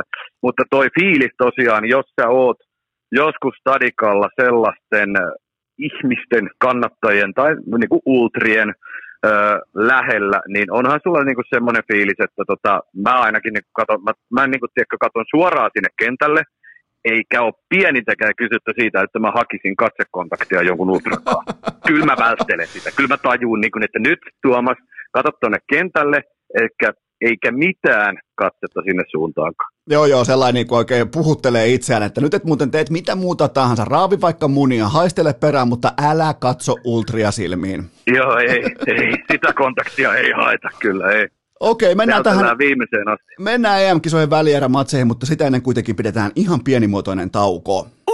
Urheilukääst! Ei aina paras, mutta joka ikinen kerta ilmainen! Tähän välikköön mulla on teille huippunopea kauhupallinen tiedote ja sen tarjoaa Tsingtao Zero. Kaikki tietää mistä on kyse. Aurinko porottaa, helle painaa päälle. Alkaa olla vähän niinku otsahikeä, kainalohikeä, pershikeä, joten Tsingtao Zero mun mielestä tämän hellekauden ehdoton alkoholittomien oluiden ykkösvalinta, ykkös draft pick, se on Tsingtao Zero sopii kaikkiin tilaisuuksiin grillin oheen, treenin päälle, jopa niinku automatkallekin välitauolla, kun sä ajelet vaikka äh, Kokkolasta Utsjoelle, niin siihen Tsingtao Zero, kun sä jossain ruskon siinä, ruskon sittarin pihassa piet pikkutauon jossain talvikankaan ytimessä, niin, niin ai että Tsingtao Zero, siihen sopii oikeasti ihan kaikkiin tilaisuuksiin. Mulla on treeninkin jälkeen, mulla on maastopyörälenkin jälkeen, mulla on äh, gravelpyörälenkin jälkeen, mulla on juoksulenkin jälkeen. Yksi kylmä, tietsä, tohon keliin, kun on plus 29, niin yksi kylmä siihen ei ole keltään pois. Muistakaa jättää korttelitoiveita, muistakaa jättää osoitteessa sinuntoive.fi omia toivomuksia, että mihin kauppaan haluatte Tsingtao Zeroa, siten se on myös siellä silloin saatavilla, joten Tsingtao Zero tämän hellekauden ykkösvalinta.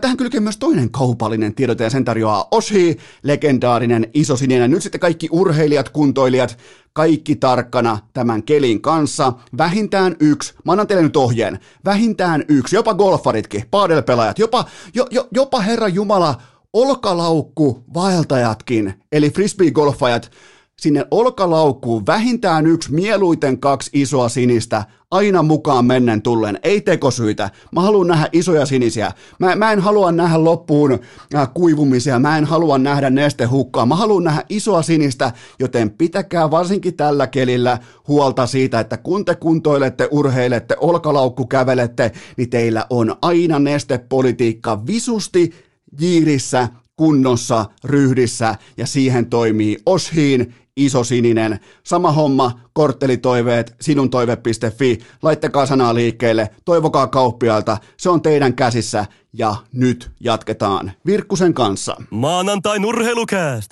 yhtä luonteva kuin Barkovin hymy. Ja sittenhän me jatketaan oikeastaan aivan suoraan siitä leivästä ja voista, eli nyt on käyty, kuulkaa, pitkin vanhojen arvokisojen, on käyty häissä, on käyty Lielahdessa lämmittelemässä padelia, mutta nyt otetaan fokus ihan putipuhtaasti EM-jalkapalloon Final Fourin eli välierävaiheeseen. Tiistai-iltana kello 22.00 Wembleyllä Italia-Espanja ja Italia on noin 57 prosentin suosikki jatkoon. Ensimmäinen kysymys Virkkuselle, onko sun mielestä perusteltua? Mun, mä, mä, mä linjaan heti kärkeen, että on äärimmäisen perusteltua, mutta onko sun papereissa perusteltua, että Italia on tähän ottelu pariin jonkin sortin ennakkosuosikki? No nyt on, siis sille jos ajattelee näitä vikoja pelejä, että mä itse ainakin näen tämän vähän sillä lailla, että ja pohjautuen mitä viime kerrallakin kästis juteltiin, että jos oltaisiin silloin lähetty perkaa, niin mä olisin ehkä nähnyt sen ainakin niin kuin vielä tasaisempana, ehkä jopa hienokseltaan Espanjan etuna. Mutta nyt kun noin vikappelit katto kummaltakin, niin kyllä mun kelkka niin kääntyi sen Italian suuntaan. Se oli vaan vakuuttavamman olonen, mitä sitten taas Espanja oli. Niin siihen nähden pohjautuen kyllä. Puidaanpa vähän tätä Espanjan reittiä tähän pisteeseen saakka, eli mitä sulle jäi käteen tästä Sveitsin voitosta? Se oli aika, no siinä tarvittiin ensinnäkin rankkareita, Espanja ennen Sveitsin punaista, ajattelematonta, typerää punaista korttia, niin se oli itse asiassa se oli maali odottamassa tappiolla, sen jälkeen mm. loppupeli ihan oikeastaan yhtä maalia, mutta vain ja ainoastaan sen punaisen kortin jälkeen, eli Espanja ei saanut luotua minkäännäköistä etua vasta kun Sveitsi pelasi alivoimaisena, niin mikä on sun yhteenveto tästä niin kuin äh, edellisottelusta? No se oli mulle iso pettymys, mitä Espanja esitti. Se oli tosi iso pettymys. Se oli se jatkoajan eka vartti. Silloin ne niin kuin sytty vasta pelaa. Ja se tuli niin kuin tietty tämän punaisen myötä ylipäätään.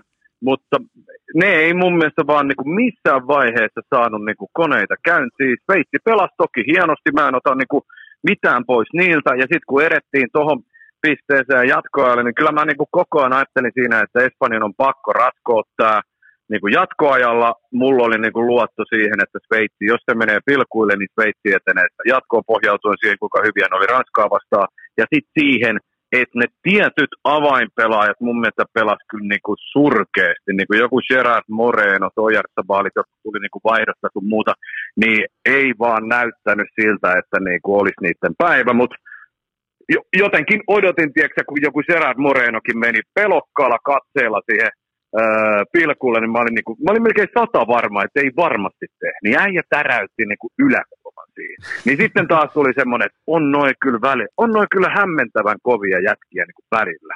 Ja, et, niin. si, si, siinä on tiedätkö, niin kuin semmoinen ristiriitaisuus, että senkin otteista näkyy koko ajan, että ne ratkaisut, mitä se teki, oli aivan kauheita. Tuntui niin kuin, että se ei ole yhtään niin kuin siinä pelissä. Ne oli semmoisia hätäisiä, ei mitään rentoutta, niin ihan semmoisia niin väkisin yritettyjä juttuja, mitä Espanja niin kuin muukin pelaajat teki.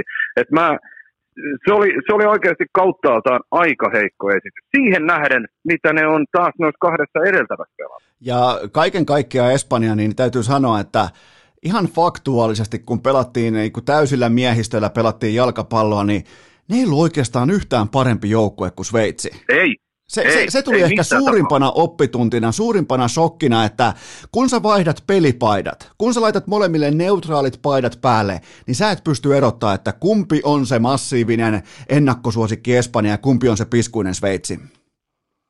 Mä en niin oikein Espanjasta sille isosti löytänyt oikein ketään, joka olisi pelannut niin kuin, tasollaan, e, eikä ne niin kuin joukkueenakaan niin kuin missään tapauksessa pelannut totta kai, niin kuin puhuttiin, Sveitsi pelasi oikeasti todella hienosti ja fiksusti hyvin. Sai tyrehdytettyä myös sitä Espanjan niin kuin pallo, tai ennen kaikkea niin kuin Espanja piti jo ajoittain, mutta niin kuin, ne ei vaan luonut sillä mitään. Siinä, missä Espanja on niin kuin ollut edeltävissä otteluissa niin kuin hyvä, mistä mekin paljon puhuttiin, on se, että ne on luonut järkyttävän määrän jopa maalintekopaikkoja. Et ne vaan, se murtautumisvaihe on niin kuin toiminut. Mutta nyt kun tuli toi Sveitsin nippu vastaan, niin, ja vaikka siellä ei niin kuin joku Granitsaka edes pelannut, joka on se niin kuin johtotähti, liideri, niin siitä huolimatta niin järjettömiä ongelmia niin kuin saada minkäänlaisia tilanteita aikaan. Mutta en mä sitten niin kuin kaikki vaihtojakaan mä en ihan hiffannut, että Morata on itsekin äh, kritisoinut tosi paljon, ja kaikki on kritisoinut jo syystä.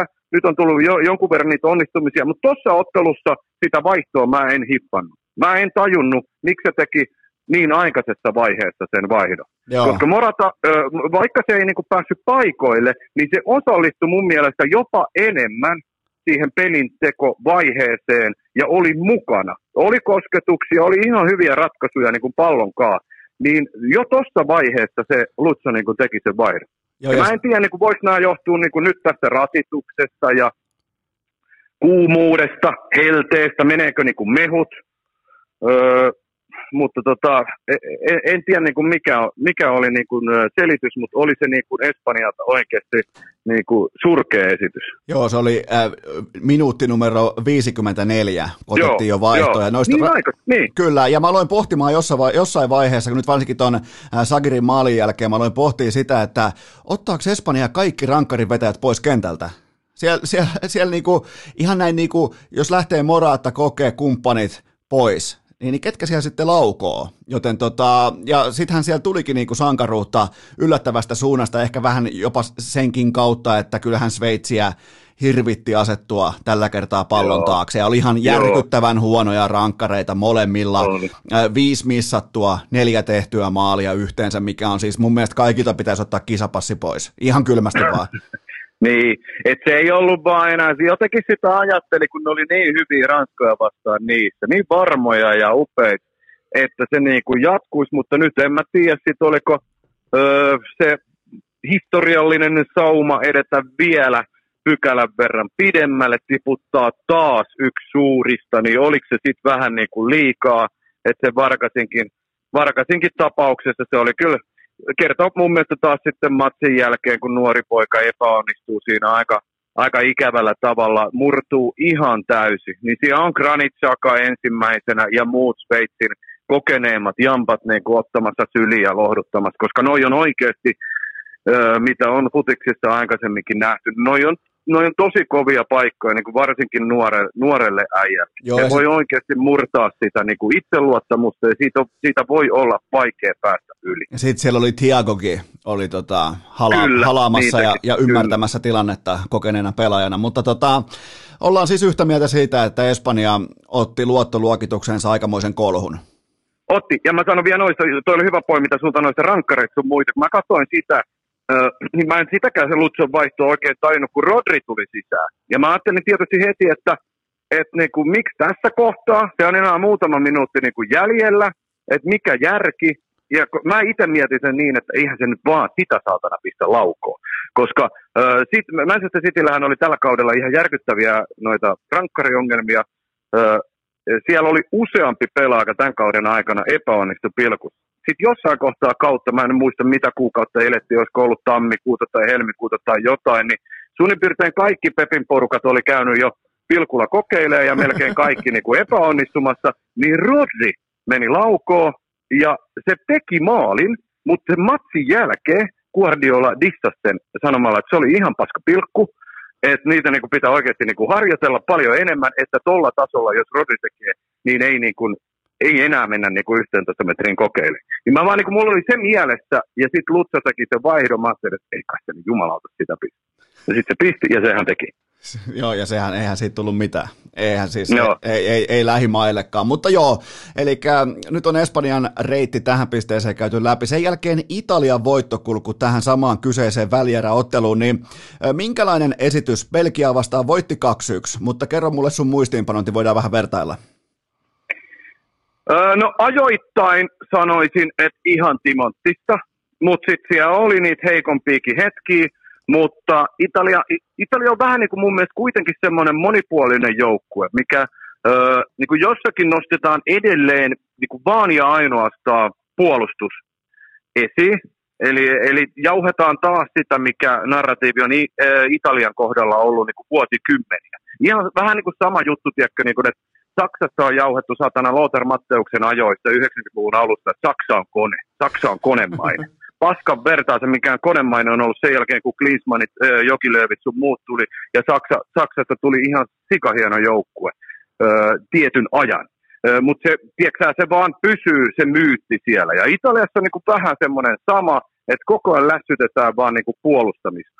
Mikä oli muun muassa Giorgio Chiellinin osalta niin kuin aika timanttisella tasolla. Mutta kun mä näen, että siinä on vaan niin paljon muutakin. Se ei ole sitä enää goddamn Catenaccio, mitä se joskus on ollut. Mutta siinä on se, Mancini on mun mielestä ennen kaikkea onnistunut siinä, että toi Italia on monipuolinen. Siinä on, siinä on nyt ö, tapoja, millä pelata. Se voi ottaa vastaan ja se voi pitää sen. Pelkiä kirja ei mun mielestä aika vaisuksi ö, ö, siihen nähden, mitä niillä taas olisi pitänyt siinä kohtaa niin kuin saada aikaa, mutta kaikki kunnia taas Italialle. Nyt siellä ei ole enää BBC, vaan nyt siellä on niin kuin B, C, D, eli Bonucci, Chiellini, Donnarumma, jotka on aika kova kolmikko, niin kuin nyt näissäkin kisoissa ollaan nähty. Puhuttiin viimeksi muun muassa Donnarummasta, kysyit sen Kurttua Donnarumma-homma, niin kyllä Donnarumma on mun mielestä näyttänyt myös, että on se edelleen on niin kuin aika kovalla tasolla toi niin kuin maalivahtipelaaminenkin Italiassa. Senkin jälkeen, kun Buffon on nyt on hommat jättänyt. Joo, ja ei siinä kuitenkaan, niin kuin vaikka voi sanoa, että Pelki oli aika aktiivinen ja tuli siihen otteluun aika kovaa pelaamaan. Ne, jos mietitään, että se, se edellismatsin Pelkiä, niin sitä ei tullut tähän matsiin. Mun mielestä Pelki oli aika hyvä, joten tota, Ita, Ita, Italia, voitti, Italia voitti mun mielestä hyvän Belgian, mikä taas mun papereissa nostaa Italian luottoluokitusta tähän tota, Espanjan matsiin. Joo, siitä niin kuin Robert äh, Martinezille kyllä niin kuin, pisteet, että nyt ei nähty sellaista niin kuin kyynistä mitään sanomatonta Pelkiä. Kyllähän Pelkiä oikeasti niin kuin yritti, oli tosiaan niin kuin aktiivinen, mutta kyllä, mäkin sanoisin just näin. Italia tylsistytti aika hyvin kuitenkin ne. Et ei, ei taas niin kuin Lukaku, niitäkään, niitäkään yhteenottoja Lukaku, Bonucci, Kielliini, niin ei, ei, ei niin kuin Lukaku huolimatta siitä rankkarimaalista muuta, niin ei se niin kuin oikeasti päässyt kunnolla irti. Kevin De Bruyne ei päässyt mun mielestä kunnolla irti. Ainoa, joka oli niinku alati vaarallinen ja hyvä, oli se Doku. Se oli oikeasti hyvä. Ja se ei ollut pelkästään sen takia, että Doku on vähän sen, sen tyyppinen pelaaja nyt tässä niinku ollut. Että mitä enemmän näissä kisoissa sitä on seurannut, niin sitähän on vähän vertailtu niin kuin Cristiano Ronaldoon sen vuoksi, mitä se aikanaan niin kuin oli Manussa silloin, kun ei lähtenyt niin sanotusti tehot vielä käyntiin, vaan oli vaan semmoinen näyttävä pelaaja, kun harhautuksia sun muuta tuli, mutta nehän ei ollut silloin aikanaan Ronaldolla niinkään tehokkaita. Niin kuin, Mut dokus... niin kuin, niin kuin Ronaldo edelleen, tehoton, mutta näyttävä. mutta tuossa dokussa oli mun mielestä se, että vaikka edelleen se on raakile, mutta ja sitä on kritisoitu, haukuttu paljon siitä lopputuotteesta, niin olihan se pelaaja oikeasti, kun se sai sen pallon, niin se oli vaarallinen. Se pystyi luomaan uhkaa menemällä sitten joko Di Lorenzosta ohitte tai tekemällä tilaa vähän niin kuin muille ja pari napakkaa vetoa, hankittu pilkku sun muuta. Et, et se oli, se oli hyvä. Se täytti niin kuin paikkansa. Enkä mä ton jälkeen ihmettele enää yhtään, miksi esimerkiksi Karrasko, joka aloitti nämä kisat siellä, niin jäi penkille näissä loppupeleissä. Että Doku, Dokulle niin kuin pisteet, mun mielestä se oli pelkiän paras pelaaja tuossa. Mutta kun semmoista tam, samanlaista esitystä olisi sitten niin kuin vaadittu enemmän muilta. Toi tota, Dokun kohdalla on pakko sanoa, että mua aina jännittää, että kuljettaako se pallon suoraan päätyrajasta läpi. Se on niinku, mm, se siinä, on, se, siinä, on, on, siinä on se pieni elementti, kun ei koskaan tiedetä, että viekö se sen, ja sen jälkeen ihmettelee, että tuomari viheltää pilliä. siinä on edelleen se, ja sen takia mä sanonkin, että se on niinku raakille, mutta siinä on hyviä. Siinä on, on, hyviä on tosi juttuja, hyviä. Siinä on potentiaalia, siinä on potentiaalia, kunhan se pääsisi niin kuin, uh, urallaan niin kuin, uh, sellaiseen oppiin, että olisi niin kuin hyvä coachi, tiiäksä, joka uh, opettaisi just se hyökkäyskolmanneksen, ne viimeiset ratkaisut, ne viimeiset teot. Et, et, et, sen kun vielä se tuossa oppii ja sillä lailla nimenomaan, että se olisi niin kuin, tämmöistä, että sitä tapahtuisi koko ajan, eikä vaan silloin tällöin se hyvä ratkaisu, niin siitä voi tulla hyvä pelaaja. Toi, tota, toi on vielä pakko sanoa erikseen, että Italian molemmat verrattain, voi puhua jopa kokeneista toppareista, niin ne on molemmat, Bonucci ja Chiellini on molemmat tehnyt hylätyn maalin tässä turnauksessa. Eli mieti, kun sulla alkaa riittämään, niin kun, sulla on pelinopeus sitä luokkaa, että sun 70-vuotiaat topparit on jatkuvasti paitsiossa ja äärimmäisen nälkäisinä sekä vaarallisina, niin onhan toi Italia kova. On, on, ja siellä on just tuota erikoistilanneosaamista aika paljon. Oletko muuten lukenut siitä Jampasta, joka niitä hoitaa? Ja Gianni Vio on mu- muistaakseni sen tota, tämän erikoistilanne spesialistin nimi, joka on tässä Mancinin joukkueessa. Se on entinen pankkiiri Venetsiasta, silloin kun, tai pankkivirkailija. Silloin kun se hoiti noita pankkihommia, niin se opiskeli samalla itsensä niin kuin coachiksi tai te, suoritti tutkinnon Italiassa ja se on erikoistunut siis nimenomaan erikoistilanne pelaamiseen ja niihin ö, variaatioihin, mitä tota, voidaan erikoistilanteissa tehdä. Ja Italiahan on tehnyt näissä kisoissa jo nyt maaleja. Ja nyt kun tullaan tähän vaiheeseen, kun ö, voisi ajatella, että marginaalit on entisestään vielä pienempi, niin nyt kannattaa kiinnittää huomiota ö, seuraavaan matsiin, siis Espanjaa vastaan, ja kun Italia saa erikoistilanteet. Mistä paikoilta ja millä tyylillä? Esimerkiksi tässä Nations Leagueassa oli, oliko lokakuuta vai marraskuuta, niin Bosnia vastaan Italialla oli vapari jostain kolmesta kympistä. Ne teki semmoisen niin kuin tupla muurin tavallaan, että sulla on niin kuin vastustajajoukkueen muuri on siinä reilus yhdeksässä metrissä. Sen muurin taakse vielä – Italia asetti kaksi vai kolme pelaajaa kahteen eri muuriin, peittääkseen sen maalivahdin niin kuin näkyvyyttä. Ja kaikki tämän, tämän tyyppisiä juttuja tällä Gianni Violla on. Mä jostain luin, että sillä on 4830 eri variaatioita niin kuin noihin erikoistilanteisiin. Okei.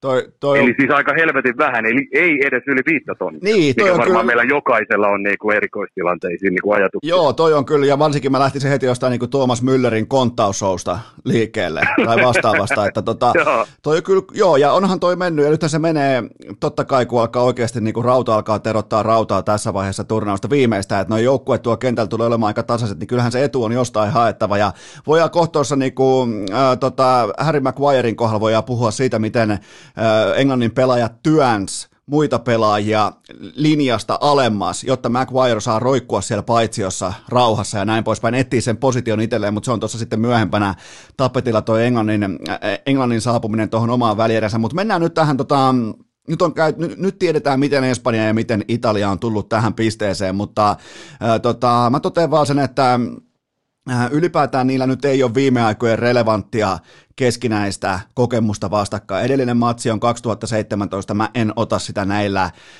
mä en ota mukaan sitä tähän käsittelyyn, koska sillä ei sinällä ole mitään väliä nyt neljä vuotta myöhemmin, kun kaikki on ehtinyt muuttua tässä välissä, mutta aloitetaan kuitenkin mun mielestä tärkeimmästä asiasta, eli siitä, että miten iso seikka Spinazzolan poissaolo on Italialle.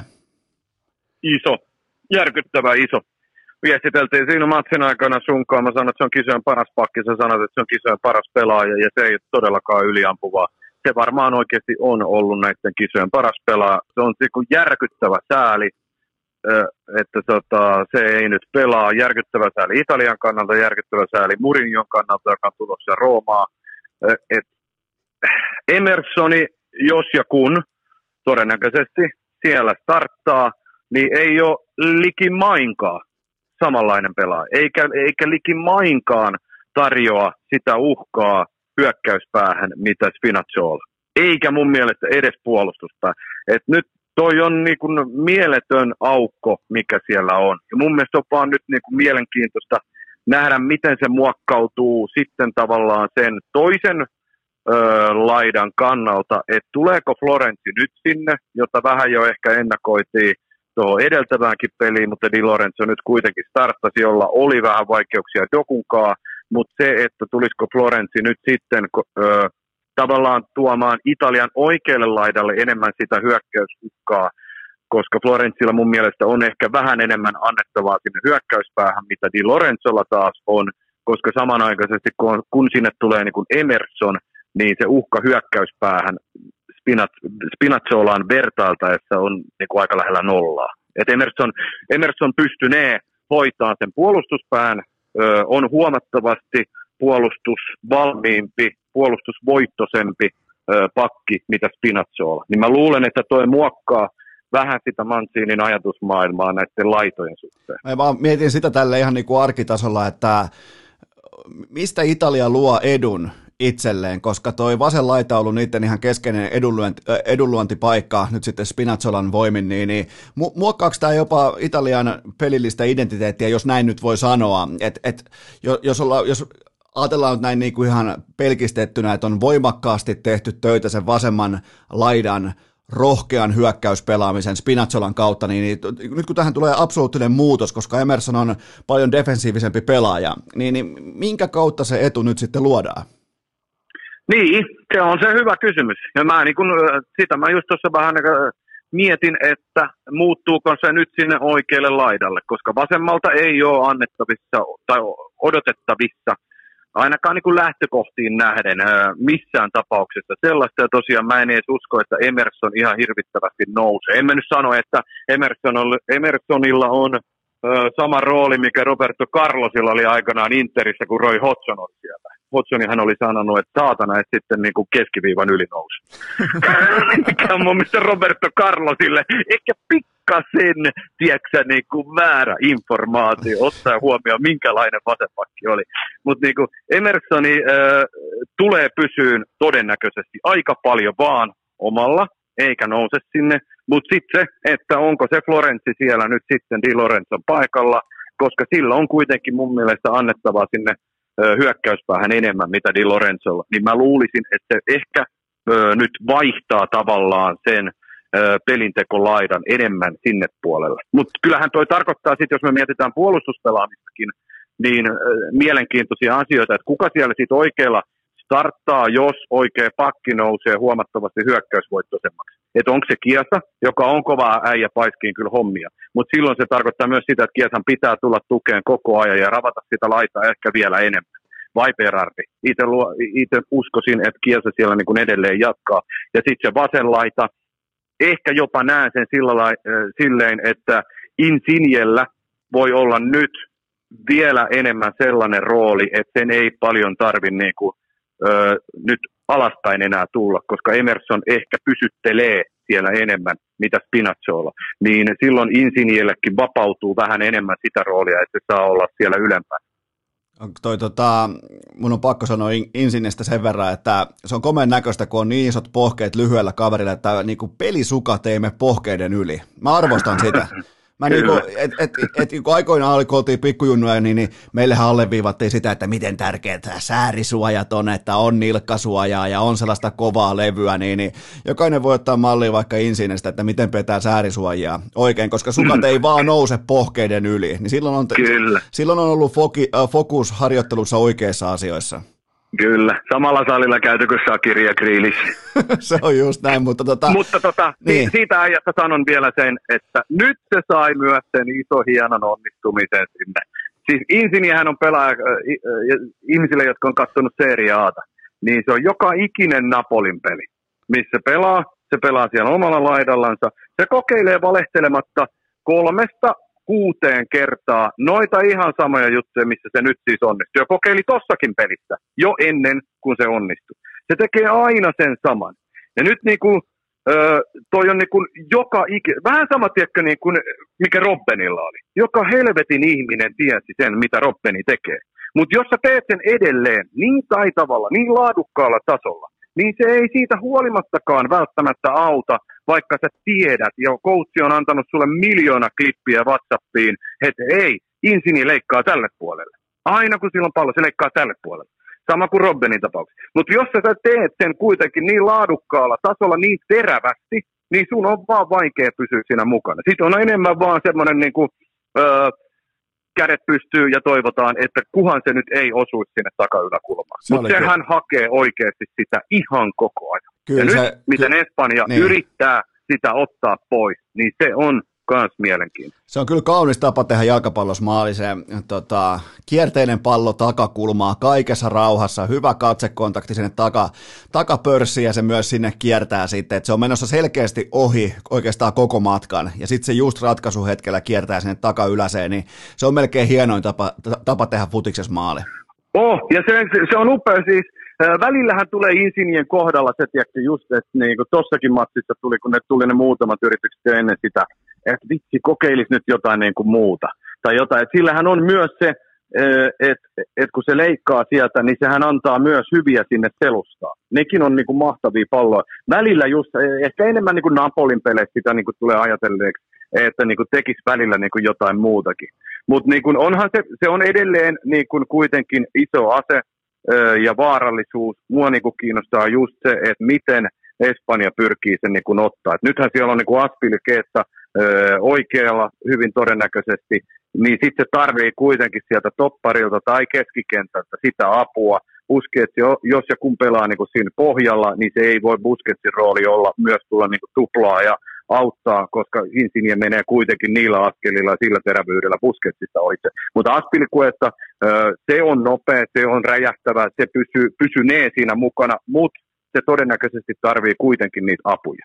Ja sitten vielä keskikenttä, mekin ollaan vähän niin kuin dissattu, tai mä ainakin oon siis tätä verrattihommaa, että pitäisikö sen olla nyt sen lokatellin, niin kyllähän nyt, nyt on niin kuin nostettava vähän käsiä pystyyn sen osalta, että kyllähän verratti, vaikka siinä on edelleen mun mielestä se elementti olemassa, että se on niin samantyyppinen kuin Jorginho, ja vähän, vähän syö sitä pelitilaa niin kuin siltä, mutta äh, kisojen toisiksi eniten äh, syöttöjä tai toisiksi eniten luotuja äh, vaarallisia tilanteita. Eikä ole pelannut edes kaikkia pelejä, vaan Kevin De Bruyne on tähän mennessä luonut enemmän vaarallisia paikkoja joukkueelle, mitä Marko verratti.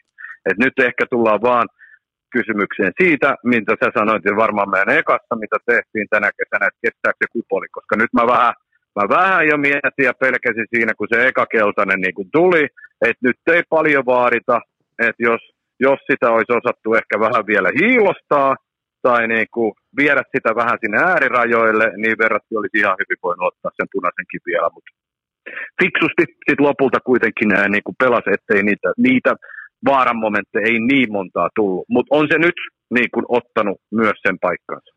Puidaan vähän, pysytään vähän ikään kuin aiheessa ja puidaan kummankin. Me ollaan listattu tähän nyt ihan selkeästi tässä lähiviikkojen aikana, että kummankin selkeä vahvuus on keskikenttä, niin kumpi sun mielestä näistä maista, kumpi ottaa komennon nimenomaan oman vahvuutensa kautta, eli keskikentän kautta? Niin, no tämä on se hienoin ja tärkein kysymys. Ihan ylivoimaisesti, mitä itsekin pohdin. Enkä välttis osaa siihen edes niin kuin sanoa, mutta tämä on se kaikkein hienoin, äh, upein kysymys, niin kuin mikä tähän ottelupariin liittyy. Sitten me voidaan puhua tietysti niistä hyökkäyspään pelaajista, mitkä ne ratkaisut tulee olemaan, ketkä siellä on kunnossa. Sarabiahan nyt todennäköisesti puuttuu Espanjalta, Ferran Torresilta odotetaan taas ehkä pientä tason nostoa, moratat, mutta mut sitten kuitenkin kaikki kiteytyy juuri tähän, että kumpi vie sen keskikentän taistelun. Todennäköisempää on kuitenkin se, että Espanja tulee sitä palloa niin kuin enemmän pitää, mutta mä oon edelleen sitä mieltä, että se ei hätkäytä Italiaa. Italia voi odottaa. Italia on kärsivällinen, ei sen ole pakko ö, saada mitään pallohallintaa itsellensä. Se iskee niin kuin näillä prässeillänsä, mitä se on iskenut aikaisemminkin, aika terävästi, aika upeasti. Espanjalla on pikkasen edelleen, mä en luota täysin siihen puolustukseen, jos sieltä puolustuksesta kuka tahansa siellä nyt sitten onkaan, Pau Torresit, Laportet vai Erik Garciat, niin se, miten ne uskaltaa pelata prästin alta palloa siihen keskikentälle, miten Busketti pärjää siinä, kun siihen alkaa tulla niin kuin todennäköisesti enemmän niin kuin ukkoa iholle nopeasti, niin kuin Barella. Barella tekee paljon niitä räjähtäviä spurtteja, juoksuja pallollista kohti, ja jos siihen tulee tukea vielä verrattilta, Jorginho jäädessä vähän alemmaksi, niin se on se juttu, että miten Espanja pääsee sen alta pois. Koska nyt Italia on näyttänyt näissä kisoissa, että ajoittain varsinkin toi niiden prässääminen, se on ihan timanttisen hienoa. Se on niin hyvää, että jos Espanja liikuttaa liian hitaasti, liian ö, tempottomasti, niin Italialla on niin kuin mun mielestä loistavat saumat, jos se malttaa pysyä kärsivällisenä. Iskee siihen ja sitten käydä tekemään ne ratkaisut. Ja se, mikä informaatio meillä tällä hetkellä on, niin, niin, niin on Espanjan kannalta valitettavasti se, että niille ei riittänyt edes Sveitsin prässiä vastaan. Että Kyllä. Nyt, nyt tulee sitten vielä, niin kuin, jos, jos viimeksi tuli soutuvenen vastaan, niin nyt tulee muskelivenen vastaan. Ja, ja, ja siinä on totta kai siinä on aina eroa. On, on, on. Eli just tämä, just tämä niin kuin, että Italia on niin paljon harjoitellut noita. Italia tietää, ja Mancinin aikana se on koko ajan ollut sitä, ja nyt nämä kisatkin on näyttänyt sen koko ajan. Ja, Lutsuhan pisti tästä muutama päivä sitten, vai se eilen, sehän pisti oikein omaa Instagraminsa, vai mihin se pisti kuvaa siitä, että se on siellä jossain taktiikkahuoneessa, vai missä ikinä olikaan siellä Italian per, äh, pelit pyöri taustalla, ja teksti oli vaan sellainen, että – että tässä valmistaudutaan niin kuin peliin. Mutta sen pitää katsoa noin niin kuin tosi tarkkaan nyt, mitä se tekee. Et mä, mä, niin kuin, mä dikkaan ihan äärettömän paljon Sergio Busquetsistakin niin edelleen. Mutta nyt kun siihen tulee tuommoisia niin juoksuvoimaisia jätkiä, jotka on siinä niin kuin ihan, ihan, ihan iholla vielä enemmän niin kuin mitä Sveitsi pystyy tekemään, niin ne, et uskaltaako Busquets kääntyä vai jääkö se sitten tosiaan siihen, mistä aikaisemmin puhuttiin, että se joutuu antamaan vaan sinne taaksepäin vai uskaltaako se pelata siihen. Petri on sen tyyppinen, että se selviää kyllä niin kuin ahtaissa tiloissa, kun siihen niin kuin isketään, mutta kun kokekin on mun mielestä vähän sellainen, että ei sekään ole niitä kaikkein räjähtävämpiä, kaikkein niin kuin, öö, nopeimpia, dynaamisimpia pelaajia. Jos Italia pääsee näihin niin iskeen siinä keskellä, niin kyllä mä näkisin, että Espanja rupeaa siinä kohtaa olemaan oikeasti aika pulassa. Meidän toinen kummipelaaja Lokatelli ei Belgia vastaan minuuttiakaan kentällä, niin, niin onko me nyt Spinazzola loukkaantunut, Lokatelli viltissään, niin tässä me nyt vähän niin kuin ollaan? Kyllä, kyllä me tässä vähän ollaan, että me ää, sattuneista eri syistä tota, meidän, meidän suosikit alkaa niin pikkuhiljaa tippua, mutta niin kuin mä tuossa vähän kävin läpi, niin ei, ei, ei niin kuin nyt tässä kohtaa ei voi verrattia mun, tavo- mun mielestä enää niin kuin kyseenalaista. Että kyllä se kuitenkin näytti, mihin se niin kuin pystyy. Ja nyt niin kuin verrattiinkin tapauksessa tosiaan, kun se alkuun oli kuitenkin poissa, niin se pelituntuma alkaa olla nyt parempi ja parempi. Et, et, et nyt kun se pääsee vielä luomaan vielä enemmän sitä uhkaa ja vielä enemmän siihen peli, sisään, niin siinä on niin kuin hienoja juttuja niin kuin aistittavissa. Et siellähän on kuitenkin, siellä verrattiin on hieno, mielenkiintoinen pelaaja sikäli, että sehän ei, ei, ei ole tota seriaassa koskaan niin kuin edes pelannut. Nyt siellä aikanaan nousi pinnalle vajaa kymmenen vuotta sitten Peskarassa, mikä oli Jenek Seemanin tämmöinen super ultra hyökkäävä jengi, missä muun muassa Insigniet ja Ciro Immobilet oli samanaikaisesti. Et nyt siellä on samat jampat noin kymmenen vuoden Peskara keikan jälkeen niin kuin edelleen, jotka toivoo sitä palloa, mitä Veratti pystyy antaa. Ja sen lisäksi siinä on Barella, joka yhdessä haastattelussa tässä päivä kaksi sitten takaperin sanoi, että tiettyjä samanalaisuuksia on niiden tekemisessä maajoukkueessa, mitä oli Interissäkin, eli sitä toisteisuutta, mikä Conten jengeissä on aina ollut, ja tässä Mansinin jutussa on myös paljon havaittavissa, ja edelleen mun mielestä Italia on vaan niin monipuolinen, mikä niin kuin iskee isosti silmään. Mutta nyt kun mainittiin muuten Immobile, niin – tajusin just, että se on se paikka, mitä mä itse tällä hetkellä vähän niin kuin mietin, että saako se vielä jatkaa. Koska mä en, niin kuin toi esitys edeltävästä, niin mä en tiedä, oliko se ihan riittävällä tasolla. No seuraava kysymys olisi nimenomaan ollut, että pitääkö alkaa etsiä vaihtoehtoja Immobilen kohdalle, että niin kuin, kun mun mielestä kärkipelaaja voi sille jokainen kotisohva fani voi vähän pohtia sitä, että jos kärkipelaaja ei näytä vaaralliselta, niin silloin ei mun mielestä ainakaan ei olla ytimessä. Ei ole saanut Itävalta eikä Belgia peleissä mitään aikaan. Okei, siinä Itävalta oli se, oli se aika kaukaa lauottu ylä, ylärima laaki, mutta tota, onko sulla siihen vaihtoehtoja, onko sulla siihen heittää jotain, koska tota, ja täytyy muuten myös nostaa ja täytyy niinku tuoda vanha termistö esiin, eli voittaminen parantaa kaiken. Immobile kuolleena sieluna maassa. Ja Juma, oliko se Parella maali? Parella tekee maalin, niin se voittamisen euforia, se maalinteon tunne, se herättää sen uudestaan kuolleesta. Se tuli sieltä, se tuli kuin Jeesus pääsiäisen jälkeen kolmantena päivänä pois sieltä Tutakamonin hautakammiosta, että hei mä oonkin jätkä telossa. Joten tota, täytyy nostaa siitä hattua, mutta toi Immobile, niin onko siihen korviketta ja mikä on hänen status? Onko se koskematon?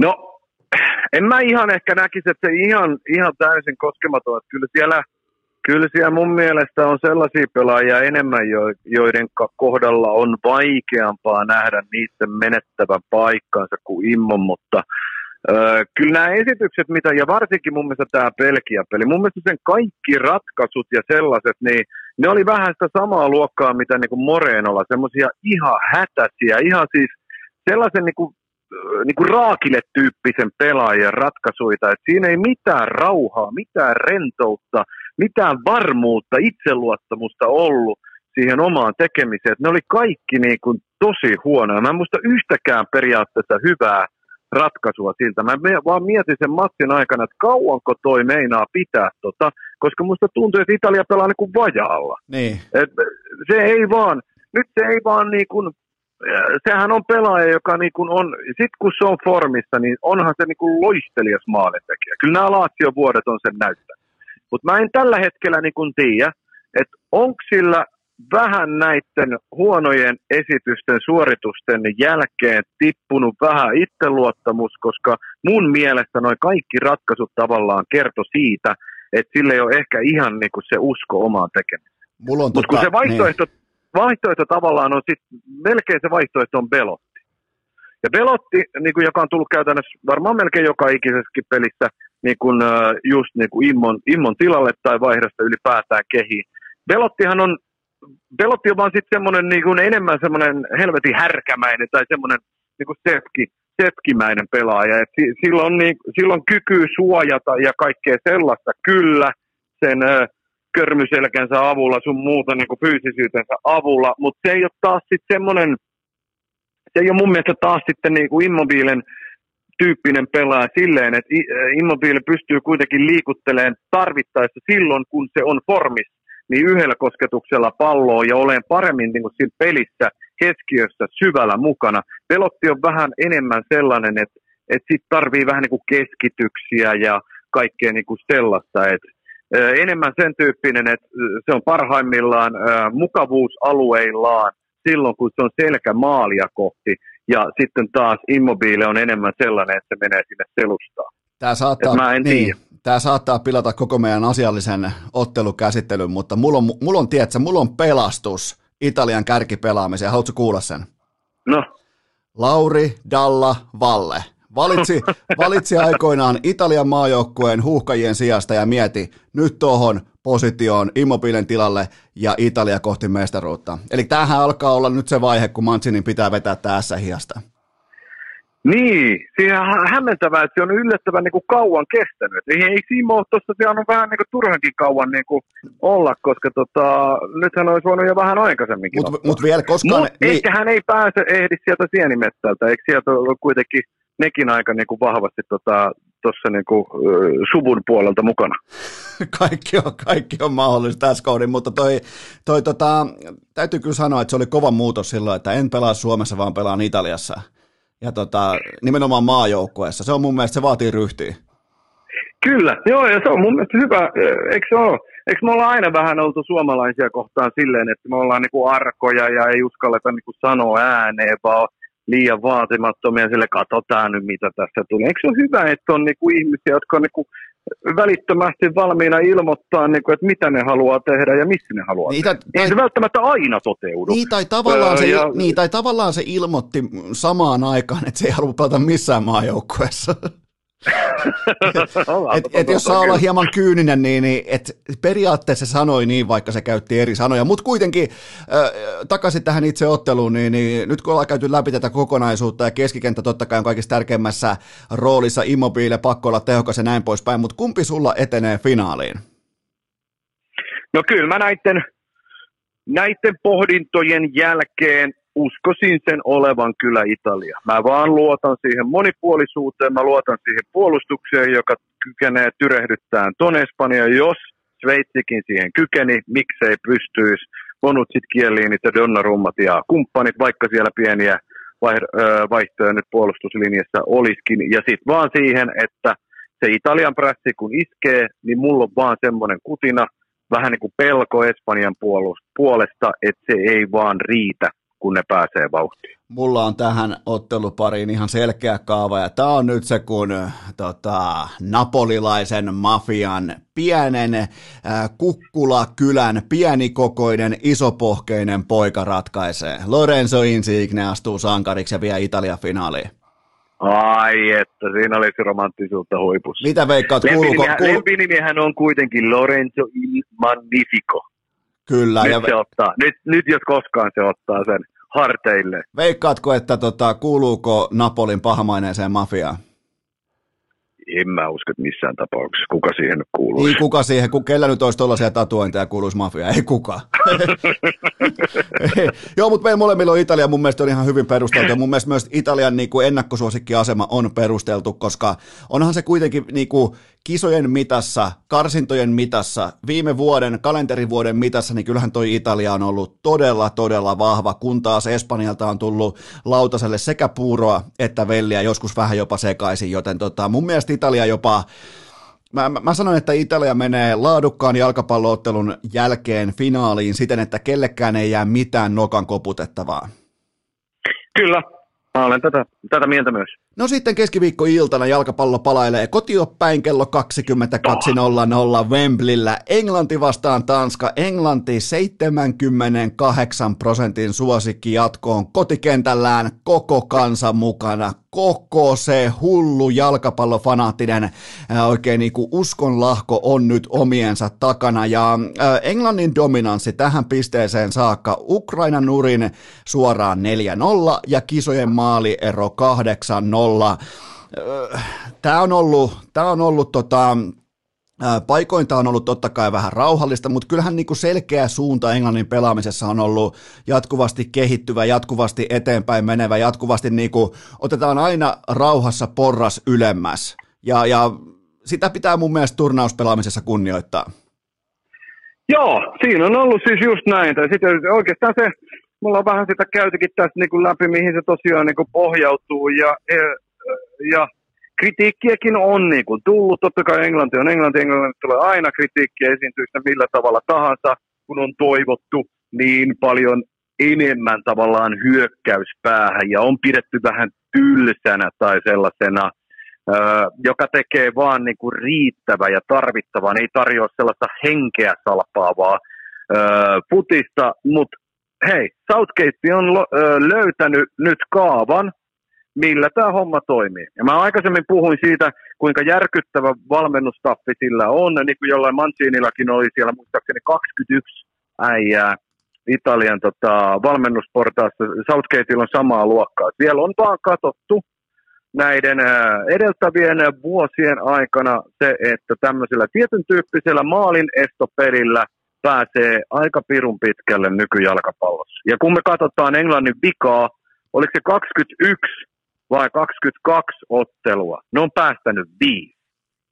Viisi. Eikä pelkästään siis tätä turnausta ylipäätään, vaan siis niin kuin tommonen ö, otanta kertoo jo aika paljon että et missä ne Englannin vahvuudet onhan toi, onhan toi aikamoista dominointia toi Manchesterin linjasto, siinä on kaksi sinistä, kaksi punaista ja sitten on vielä Pickfordin maalissa, niin, niin, niin kun ei olisi mitään hätää hirveästi siellä kentällä. Mm, kyllä. Pickfordilla on 5-0 peliä, yksi vielä lisää, niin se tekee EM-kisojen ennätyksiä ja vie sen, ajattele, Iker Casillasilta. Oho. Niin on, se, on, on, on sekin kova. Casillas pelasi ne 2012 kisoissa 5-0 peliä nyt Pickford jakaa sitä. Et yksi vielä, niin enkisa historiaa. Jordan Pickford, jota kova. myös aika paljon dissattiin. Ja Englannilla on tietty oma historiansa maalivahtien osalta arvoturnauksista, niin siinä on, se on vaikea, se on aina vaikea mennä kyllä sinne tolppien väliin mutta niinku, kyllähänkin aika vakuuttavalla tasolla on esiintynyt. Toki se linja ja ylipäätään se tekemisen taso on vaan niin vakuuttavaa Englannilla, että siinä on, en mä sano, että siinä on helppo toimia, mutta se kokonaisuus vaan toimii tällä hetkellä. Niin, silleen, että ei siellä niinku oikein edes tuunit mestoi. Entäs sitten Tanskan matka tähän välierään? Aika niin kuin vahva ottelun startti äh, Tsekkiä vastaan, ihan niin kuin jopa unelmamaaliakin löydettiin siitä, ja 2-1 voitto, ehkä vähän vaatimaton toinen puoliaika, mutta mitä kuitenkin, mitä muistiinpanoja se jätti?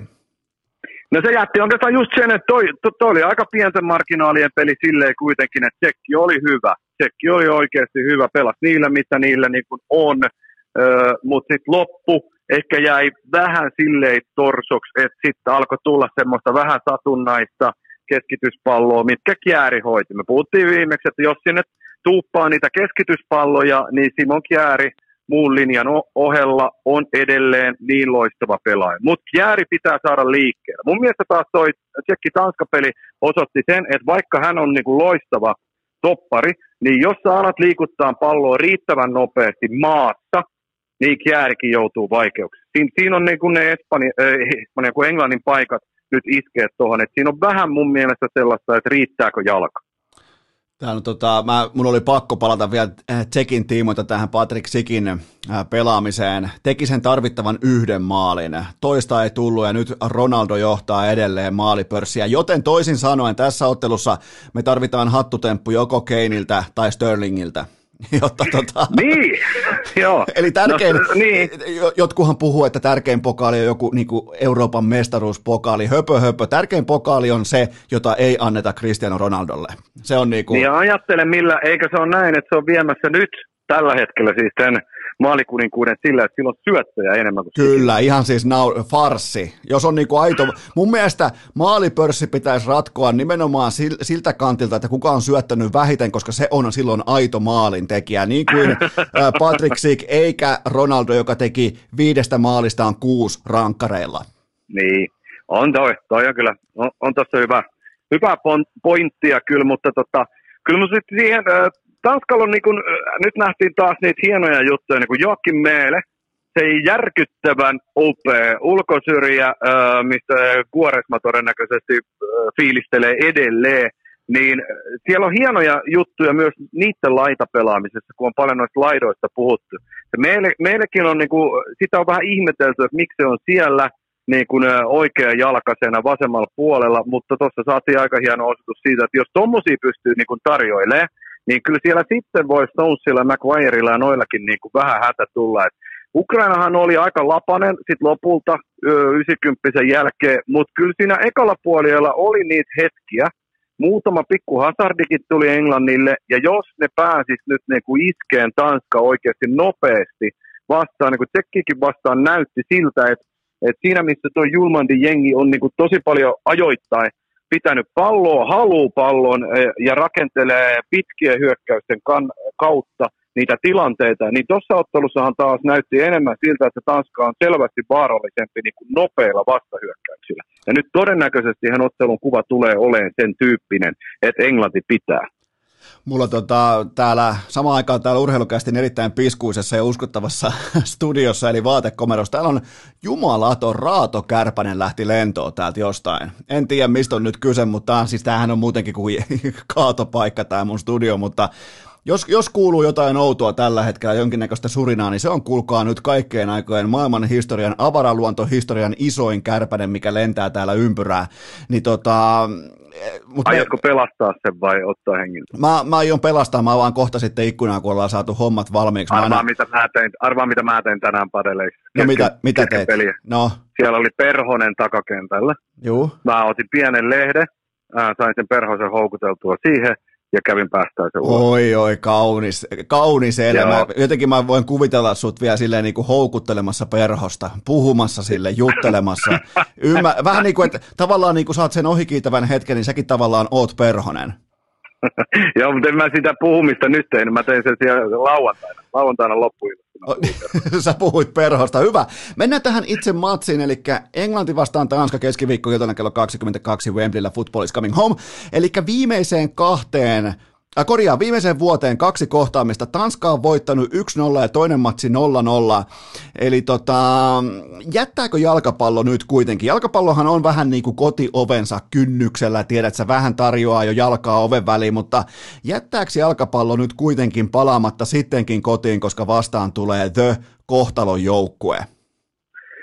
Niin, se edeltävä pelihän oli tosiaan äh, Eriksenin osumalla 1-0 Tanskalle, mutta siinä pelissä Harry Maguire otti kaksi keltaista ekaan puoleen tuntiin ja Englanti pelasi siis miehen vajaalla tunnin. Siitä huolimatta ne loi yhtä monta hyvää maalintekopaikkaa kuin Tanska tässä Nations League pelissä ja sai enemmän laukauksiakin aikaan kuin Tanska. Et mä en nyt tiedä, kuinka, kuinka niinku sitä siinä mielessä voi silleen ottaa kunnolla vertailuun, koska Englanti edelleen miehen vajaallakin oli siinä pelissä niin kuin vähintään samaa luokkaa. Mä vaan niin kuin näen tähän otteluun, nyt kun tota Ukraina-matsiikin niin katso, niin semmoisen, niin että et mun mielestä sit, jos Julmandi niin lähtee sillä vastahyökkäyksellä enemmän ja yrittää sitä kautta luoda niin kuin uhkaa, niin toi tsekkipeli niin näytti sen, että niillä on isosti osaamista kyllä siihen, mutta tavallaan mä näkisin, että sen Englannin rytmin pitää päästä Tanska niin kuin rikkoon jollain. Et nythän toi Ukrainan matsi oli sitä, että Englanti piti vaan palloa, kierrätti niin helvetin rauhassa vasemmalta oikealle, takaisin taas toppareiden kautta taas vasemmalle. Eihän niillä ollut niinku mitään hätää. Että sä niinku voit tavallaan niinku Englantia myöskään päästää tuohon asemaan, tuohon tilanteeseen niin, että ne saa niin kuin noin rauhassa vaan pidellä sitä palloa.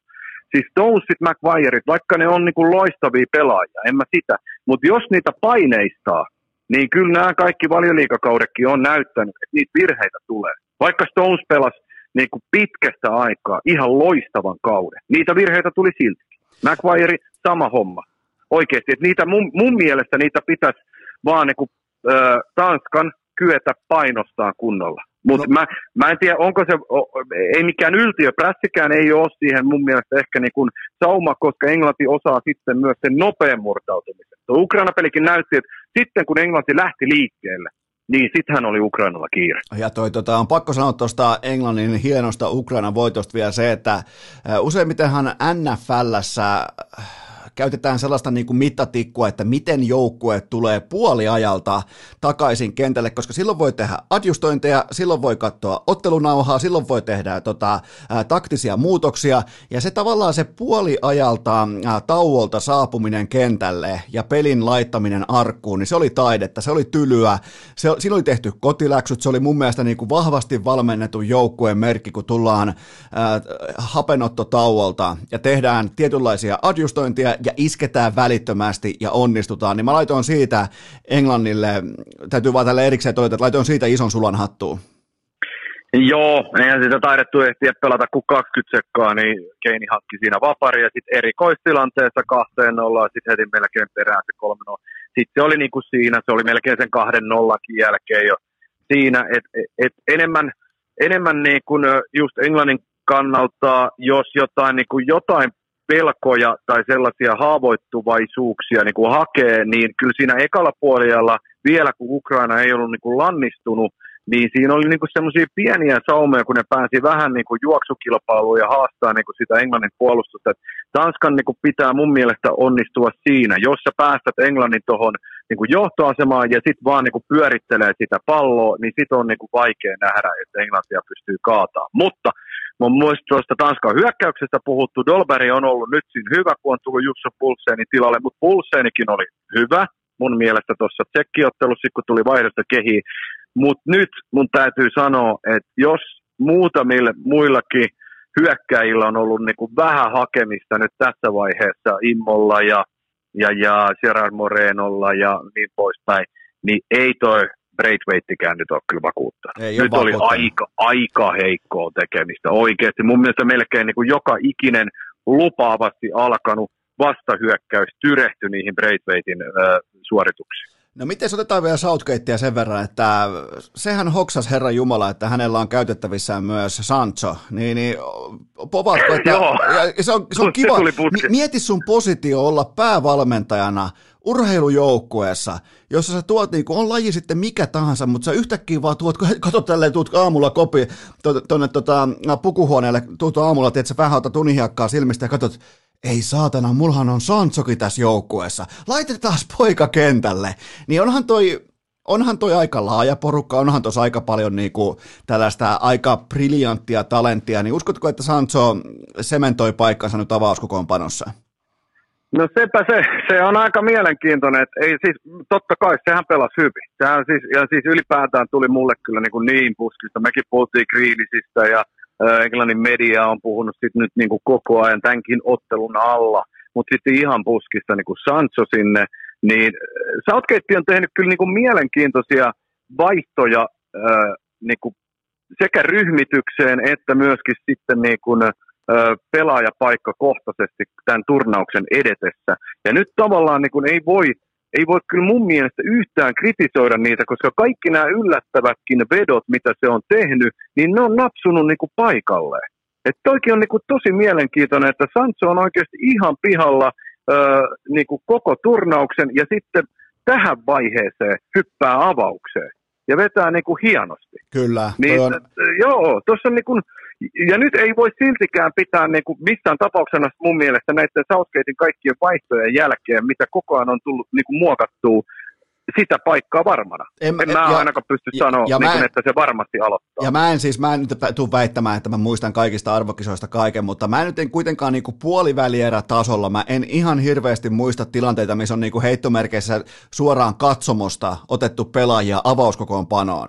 Niin, niin Kyllä. Se, se on aika harvinaista, koska useimmiten tässä vaiheessa on aika kiveen hakattu se 13-14 pelaajan tietyllä tapaa, voiko puhua rotaatio, että millä mennään. Niin tämähän on vähän niin kuin Southgateilta tietynlainen flexaus, että mä voin rakentaa mun kokoonpanon millä tavalla tahansa, ja me ei päästetä maalia, ja me voitetaan jalkapallootteluita.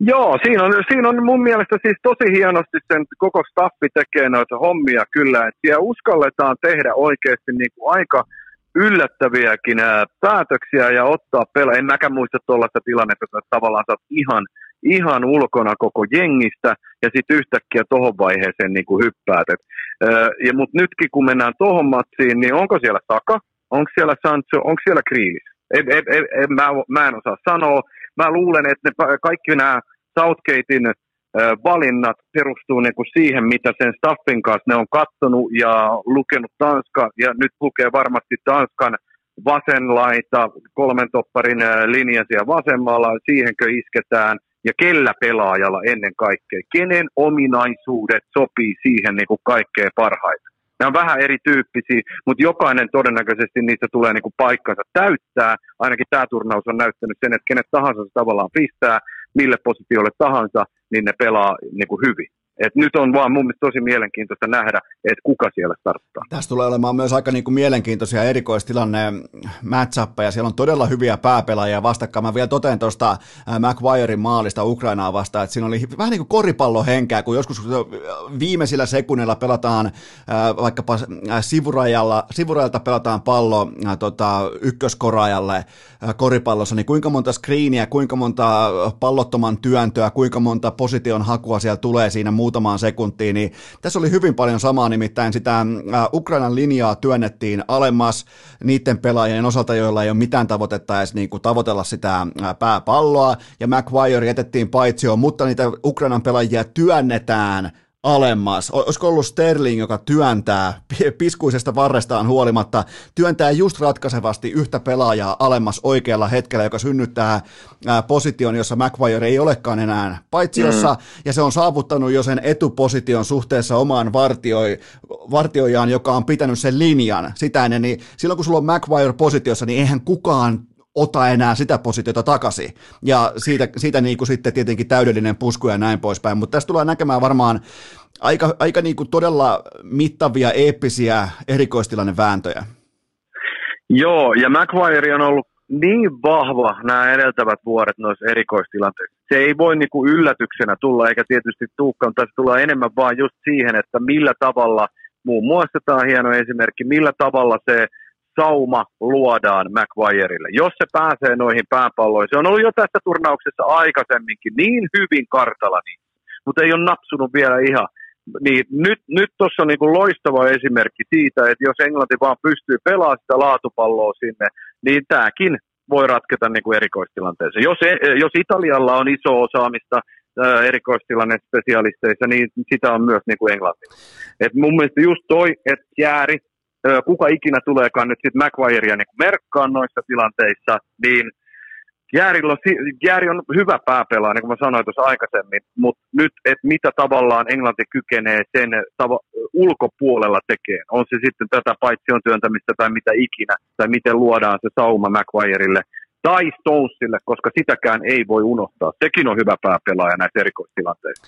Niin nämä voi olla just sitä, että nyt niin kuin Julmandilla on iso, iso ö, rooli, iso juttu saada noin kuriin. Sitten vielä luodaan pikakatsaus oikeastaan osa-alueeseen, mistä on paljon niin kuin spekuloitu vielä tuossa ehkä suurin piirtein kahdeksan, yhdeksän päivää sitten, että pitää olla tämä tai toi ukko Englannin kärjessä. No nyt siellä on Harry Kane ja käsittääkseni pulinat myös brittimediassa on aika, niin kuin, ne on aika ohi. Kyllä ne nyt on hiljentynyt ja niitä on, niillä on varmaan niin kuin aika, aika paljon niin kuin muuallakin. Että Uh, nämä onnistumiset nyt näihin viimeiseen kahteen peliin, ja mun mielestä, me puhuttiin viimeksi uh, siitä, että mistä sä näet sen Englannin uh, tota, valmistautumisen tason, uh, kun matsi starttaa. Niin eihän siinä kovin kauaa mennyt, että tämä, mistä me puhuttiin, Raheem Sterling uh, napautti sen syötön Keinille ja Keini teki. Vaikka mä sanoin, että Keinin kohdalla ei voi niin kuin aina tietää ihan, että onko se ihan välittömästi heti sonessa, koska niitä palloja ei ehkä tule niin, niin paljon hänelle. Mutta nyt heti alusta tuossa Ukraina-pelissä, niin Keinihän oli ihan eri tavalla mun mielestä mukana. Ihan eri tavalla, oli, ja mä en viittaa tässä nyt pelkästään tähän maaliin, vaan se, kuinka paljon se hakeutui sinne Sterlingin kaistalle tekemään sitä peliä. Tai kuinka se haki parin otteeseen sieltä ihan sivurajan tuntumasta sitä palloa, ja sen jälkeen rupesi sitten niin kuin rakentelee peliä.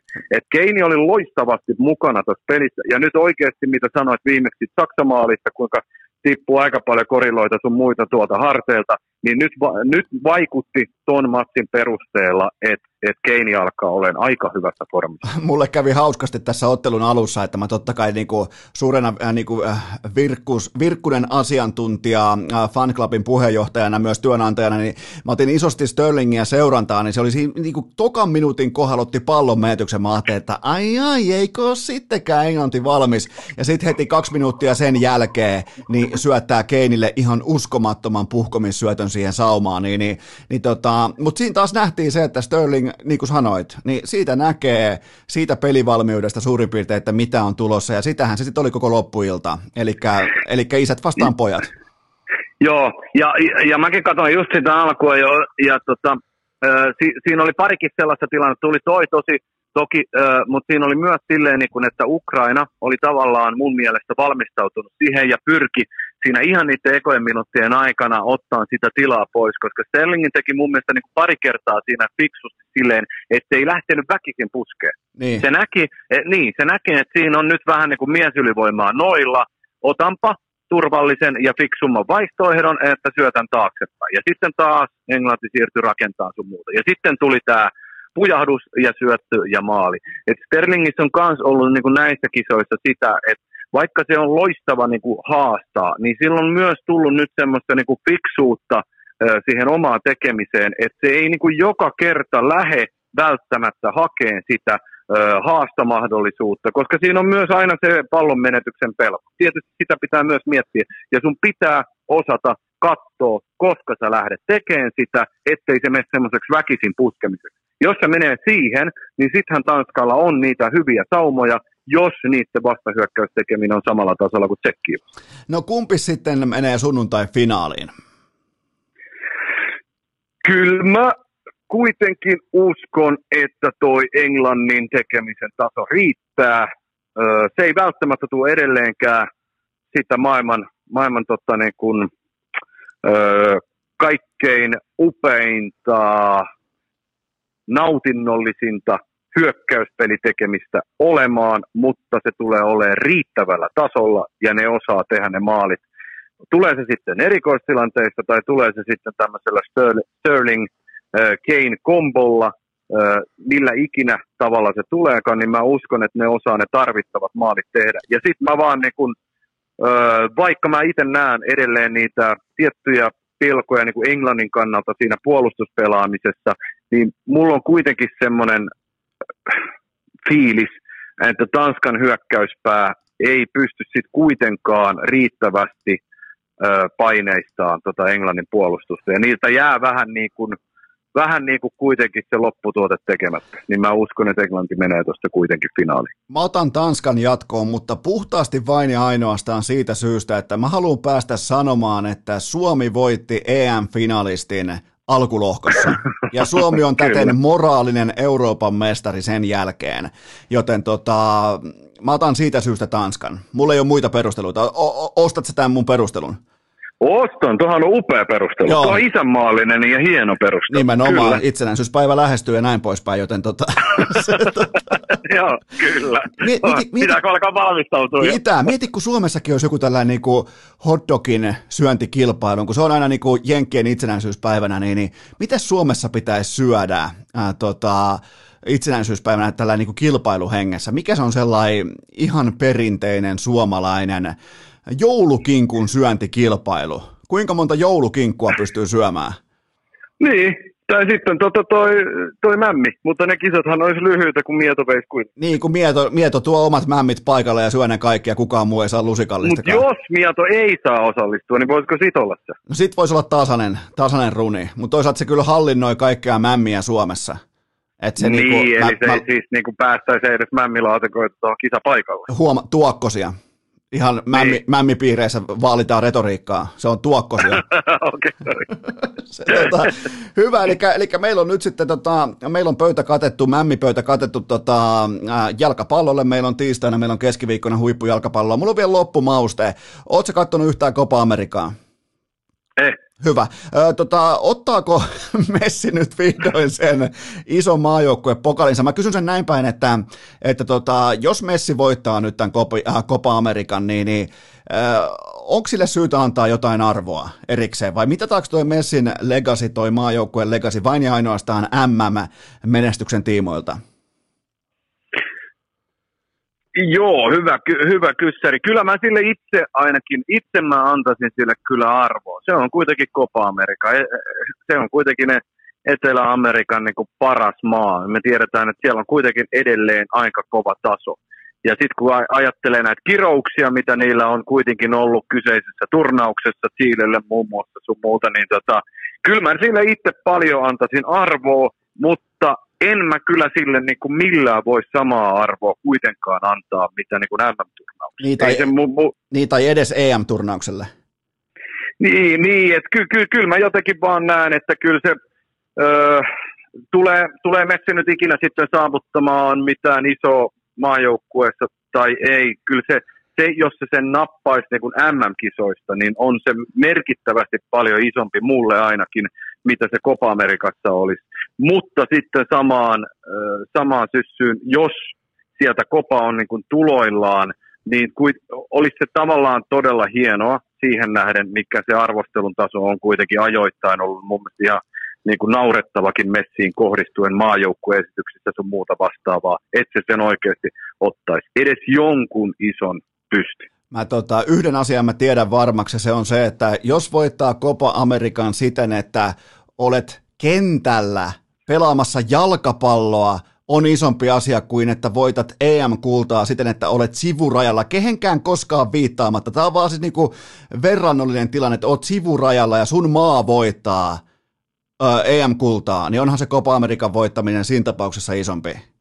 Jos niin kuin, on, on. Joo, joo on, mä ajattelin on. vaan niin kuin tällaisen, niin kuin, jos olisi joskus käynyt näin, että joku toinen pelaaja ei olisi pelannut EM-finaalissa, vaan olisi huutanut sivurajalta ja juhlinut, juhlinut mestaruutta, kun olisi sen aivan täysin omakätisesti maahansa tuonut. Jo, jos tälle olisi käynyt, e, mutta onneksi ei, onneksi ei ole, niin voidaan pysyä, voidaan pysyä hy, hypoteesien maailmassa, koska näin ei ole koskaan Joo, käynyt. Onne, onneksi ei koskaan se Dimitri Pajeen taklaus siis kehenkään nimeltä mainittu pelaajaan osunut, ja näin ei käynyt, että hän olisi siirtynyt sinne sivurajalle coachaan, niin mutta onneksi tosiaan ei tapahtunut näin, niin me, meilläkin on tavallaan niinku turha sellaista silloin spekuloida. Ja siinä oli myös urheilukästin Copa America-katsaus. Kiitos. Mutta joo, hei, tehdään, tehdään nyt kuule Virkkunen semmoinen homma, että nyt katsotaan vähän jalkapalloa. Sä käyt pelaamassa vähän aikuisten paadelia hyvällä 20 minuutin lämmittelyllä. Ja, tota, ja mehän taas sitten hypätään askiin, askiin hypätään pelien jälkeen. Näin tehdään. Oli, oliko sulla vielä jotain tähän tuohon to, niin loppukaneetiksi vai mennäänkö ihan näillä? Öö, mun mielestä kannattaa pelastaa perhoset ja rautakärpäset ja kaikki, jos se öö, vaan pelastettavissa on. Hei, nopea tarina tuohon liittyen. Mulla on tuossa tota, talon äh, korkeimman ikkunan nurkassa tai korkeimpien ikkunoiden nurkassa, niin on äh, tullut sellainen todella iso hämähäkkiä. Mä tota, yksi päivä huomasin, se on tehnyt siihen komeen seitin ja siihen ei tietenkään saa koskea. Sen hämähäkin nimi on muuten Pirkko-Liisa. Niin tota, siihen oli lentänyt ihan niinku kunnollisen kokoinen paarma. Ja mä jäin sitten seuraamaan prosessia, että miten se siitä etenee, niin se hämähäkki, se odotti, se odotti, se odotti. Sen jälkeen hitaalla lähestymisellä se saapui sen paarman luokse. Sen jälkeen se laittoi sen ympärille sitä hämähäkin seittiä, eli niputti sen. Sen jälkeen se vei siihen niin kuin ikkunan ihan reunalle sen listan taakse. Ja seuraavana aamuna, mä lopetin siihen seurannan, kello oli 01.30 työllä, mä lopetin seurannan siihen, niin seuraavana aamuna sen kookkaan paarman pelkkä ulkokuori lojuu siinä puuterassilla. Se oli siis, se oli, se oli syönyt sen koko sielun, koko sisustan. Ja vain, tota, vain se kuori oli pudotettu sit sieltä niin kuin maahan. Aika, Pirkko aika kovaa duunia. On. Ja se osoittaa ja kertoo tämän meidän niin kuin elämän äh, raadollisuuden, ne hyvät ja huonot puolet. Mäkin olen joskus tosi vähän nuorempana ehkä, mutta tota, seurannut kuitenkin näitä niin kuin, julmia luonnon tapahtumia. Mutta näinhän se vaan menee. Näin se menee. Mutta ton, kuva, ton kuvauksen perusteella myös tota, sulle henkilökohtaisesti suosittelisin avaraluonto-ohjelman piikkauksia tulevaisuudesta tämän kästin ohella, koska tota, aika yksityiskohtaisen eh, hieno ker- kertaa. Niin, niin mieti, kun mä pääsin sinne heittämään niin joku tämmöisen, että no nyt sitten Pirkko-Liisa lähestyy, lähestyy saalistaan, eikä pelkää saalistaan, kuten Cristiano Ronaldo, Lionel Messi ja koko nämä vuodet. Mä voisin sinne upottaa tällaisia pieniä niin kuin, äh, ehkä niin kuin lähtökohtaisasenteellisia näkemyksiä urheilusta. Sehän olisi erittäin hyvä, koska niihin tulisi vähän syvyyttä lisää. Niihin tulisi ei, to... pelkästään, ei, niin ei pelkästään hakisi niiden eläimien kannalta, vaan ottaa siihen niin kuin ihmiset ja kaikki mukaan. Kai... Ja sitten vielä puhuttelisi niitä tosiaan niin eri nimillä, niin sekin toisi vielä siihen aika paljon. Ehdottomasti, mutta arvaa mihin mä lähden tämän jälkeen, kun tää on nyt mä painan tota, tämän jakson eetteriin, mä lähden mun Fajan kanssa kuha-uistelulle. Lähdetään vähän kokeilemaan tuonne konnivedelle, joten tota, onko sun mitään vihjeitä siihen? Se on, tää on nyt niin viimeinen kysymys, onko sun mitään kuhavihjeitä? Öö, ei, en osaa yhtään kalastaa. Et osaa yhtään kalastaa, ootko koskaan käynyt? Eh. Mä oon ongella, joo. No nimittäin näyttää, noin sun, noi sun, noi sun häävaatteet näyttää nimittäin siltä, että sä olisit voittanut ne Linnanmäeltä sellaisesta niinku onkikalastuksesta. Eikö mä noin kengät onkin, koska mä en muista millä reissulta ne on. Okei, okay, mutta joo, mä lähden vetämään nyt tota, uistinta, sä lähdet ottamaan helppoa nauttimaan jalkapallosta ja me tehdään nyt, kuulkaa rakkaat kuuntelijat, semmonen juttu, että ää, torstaina jatkuu.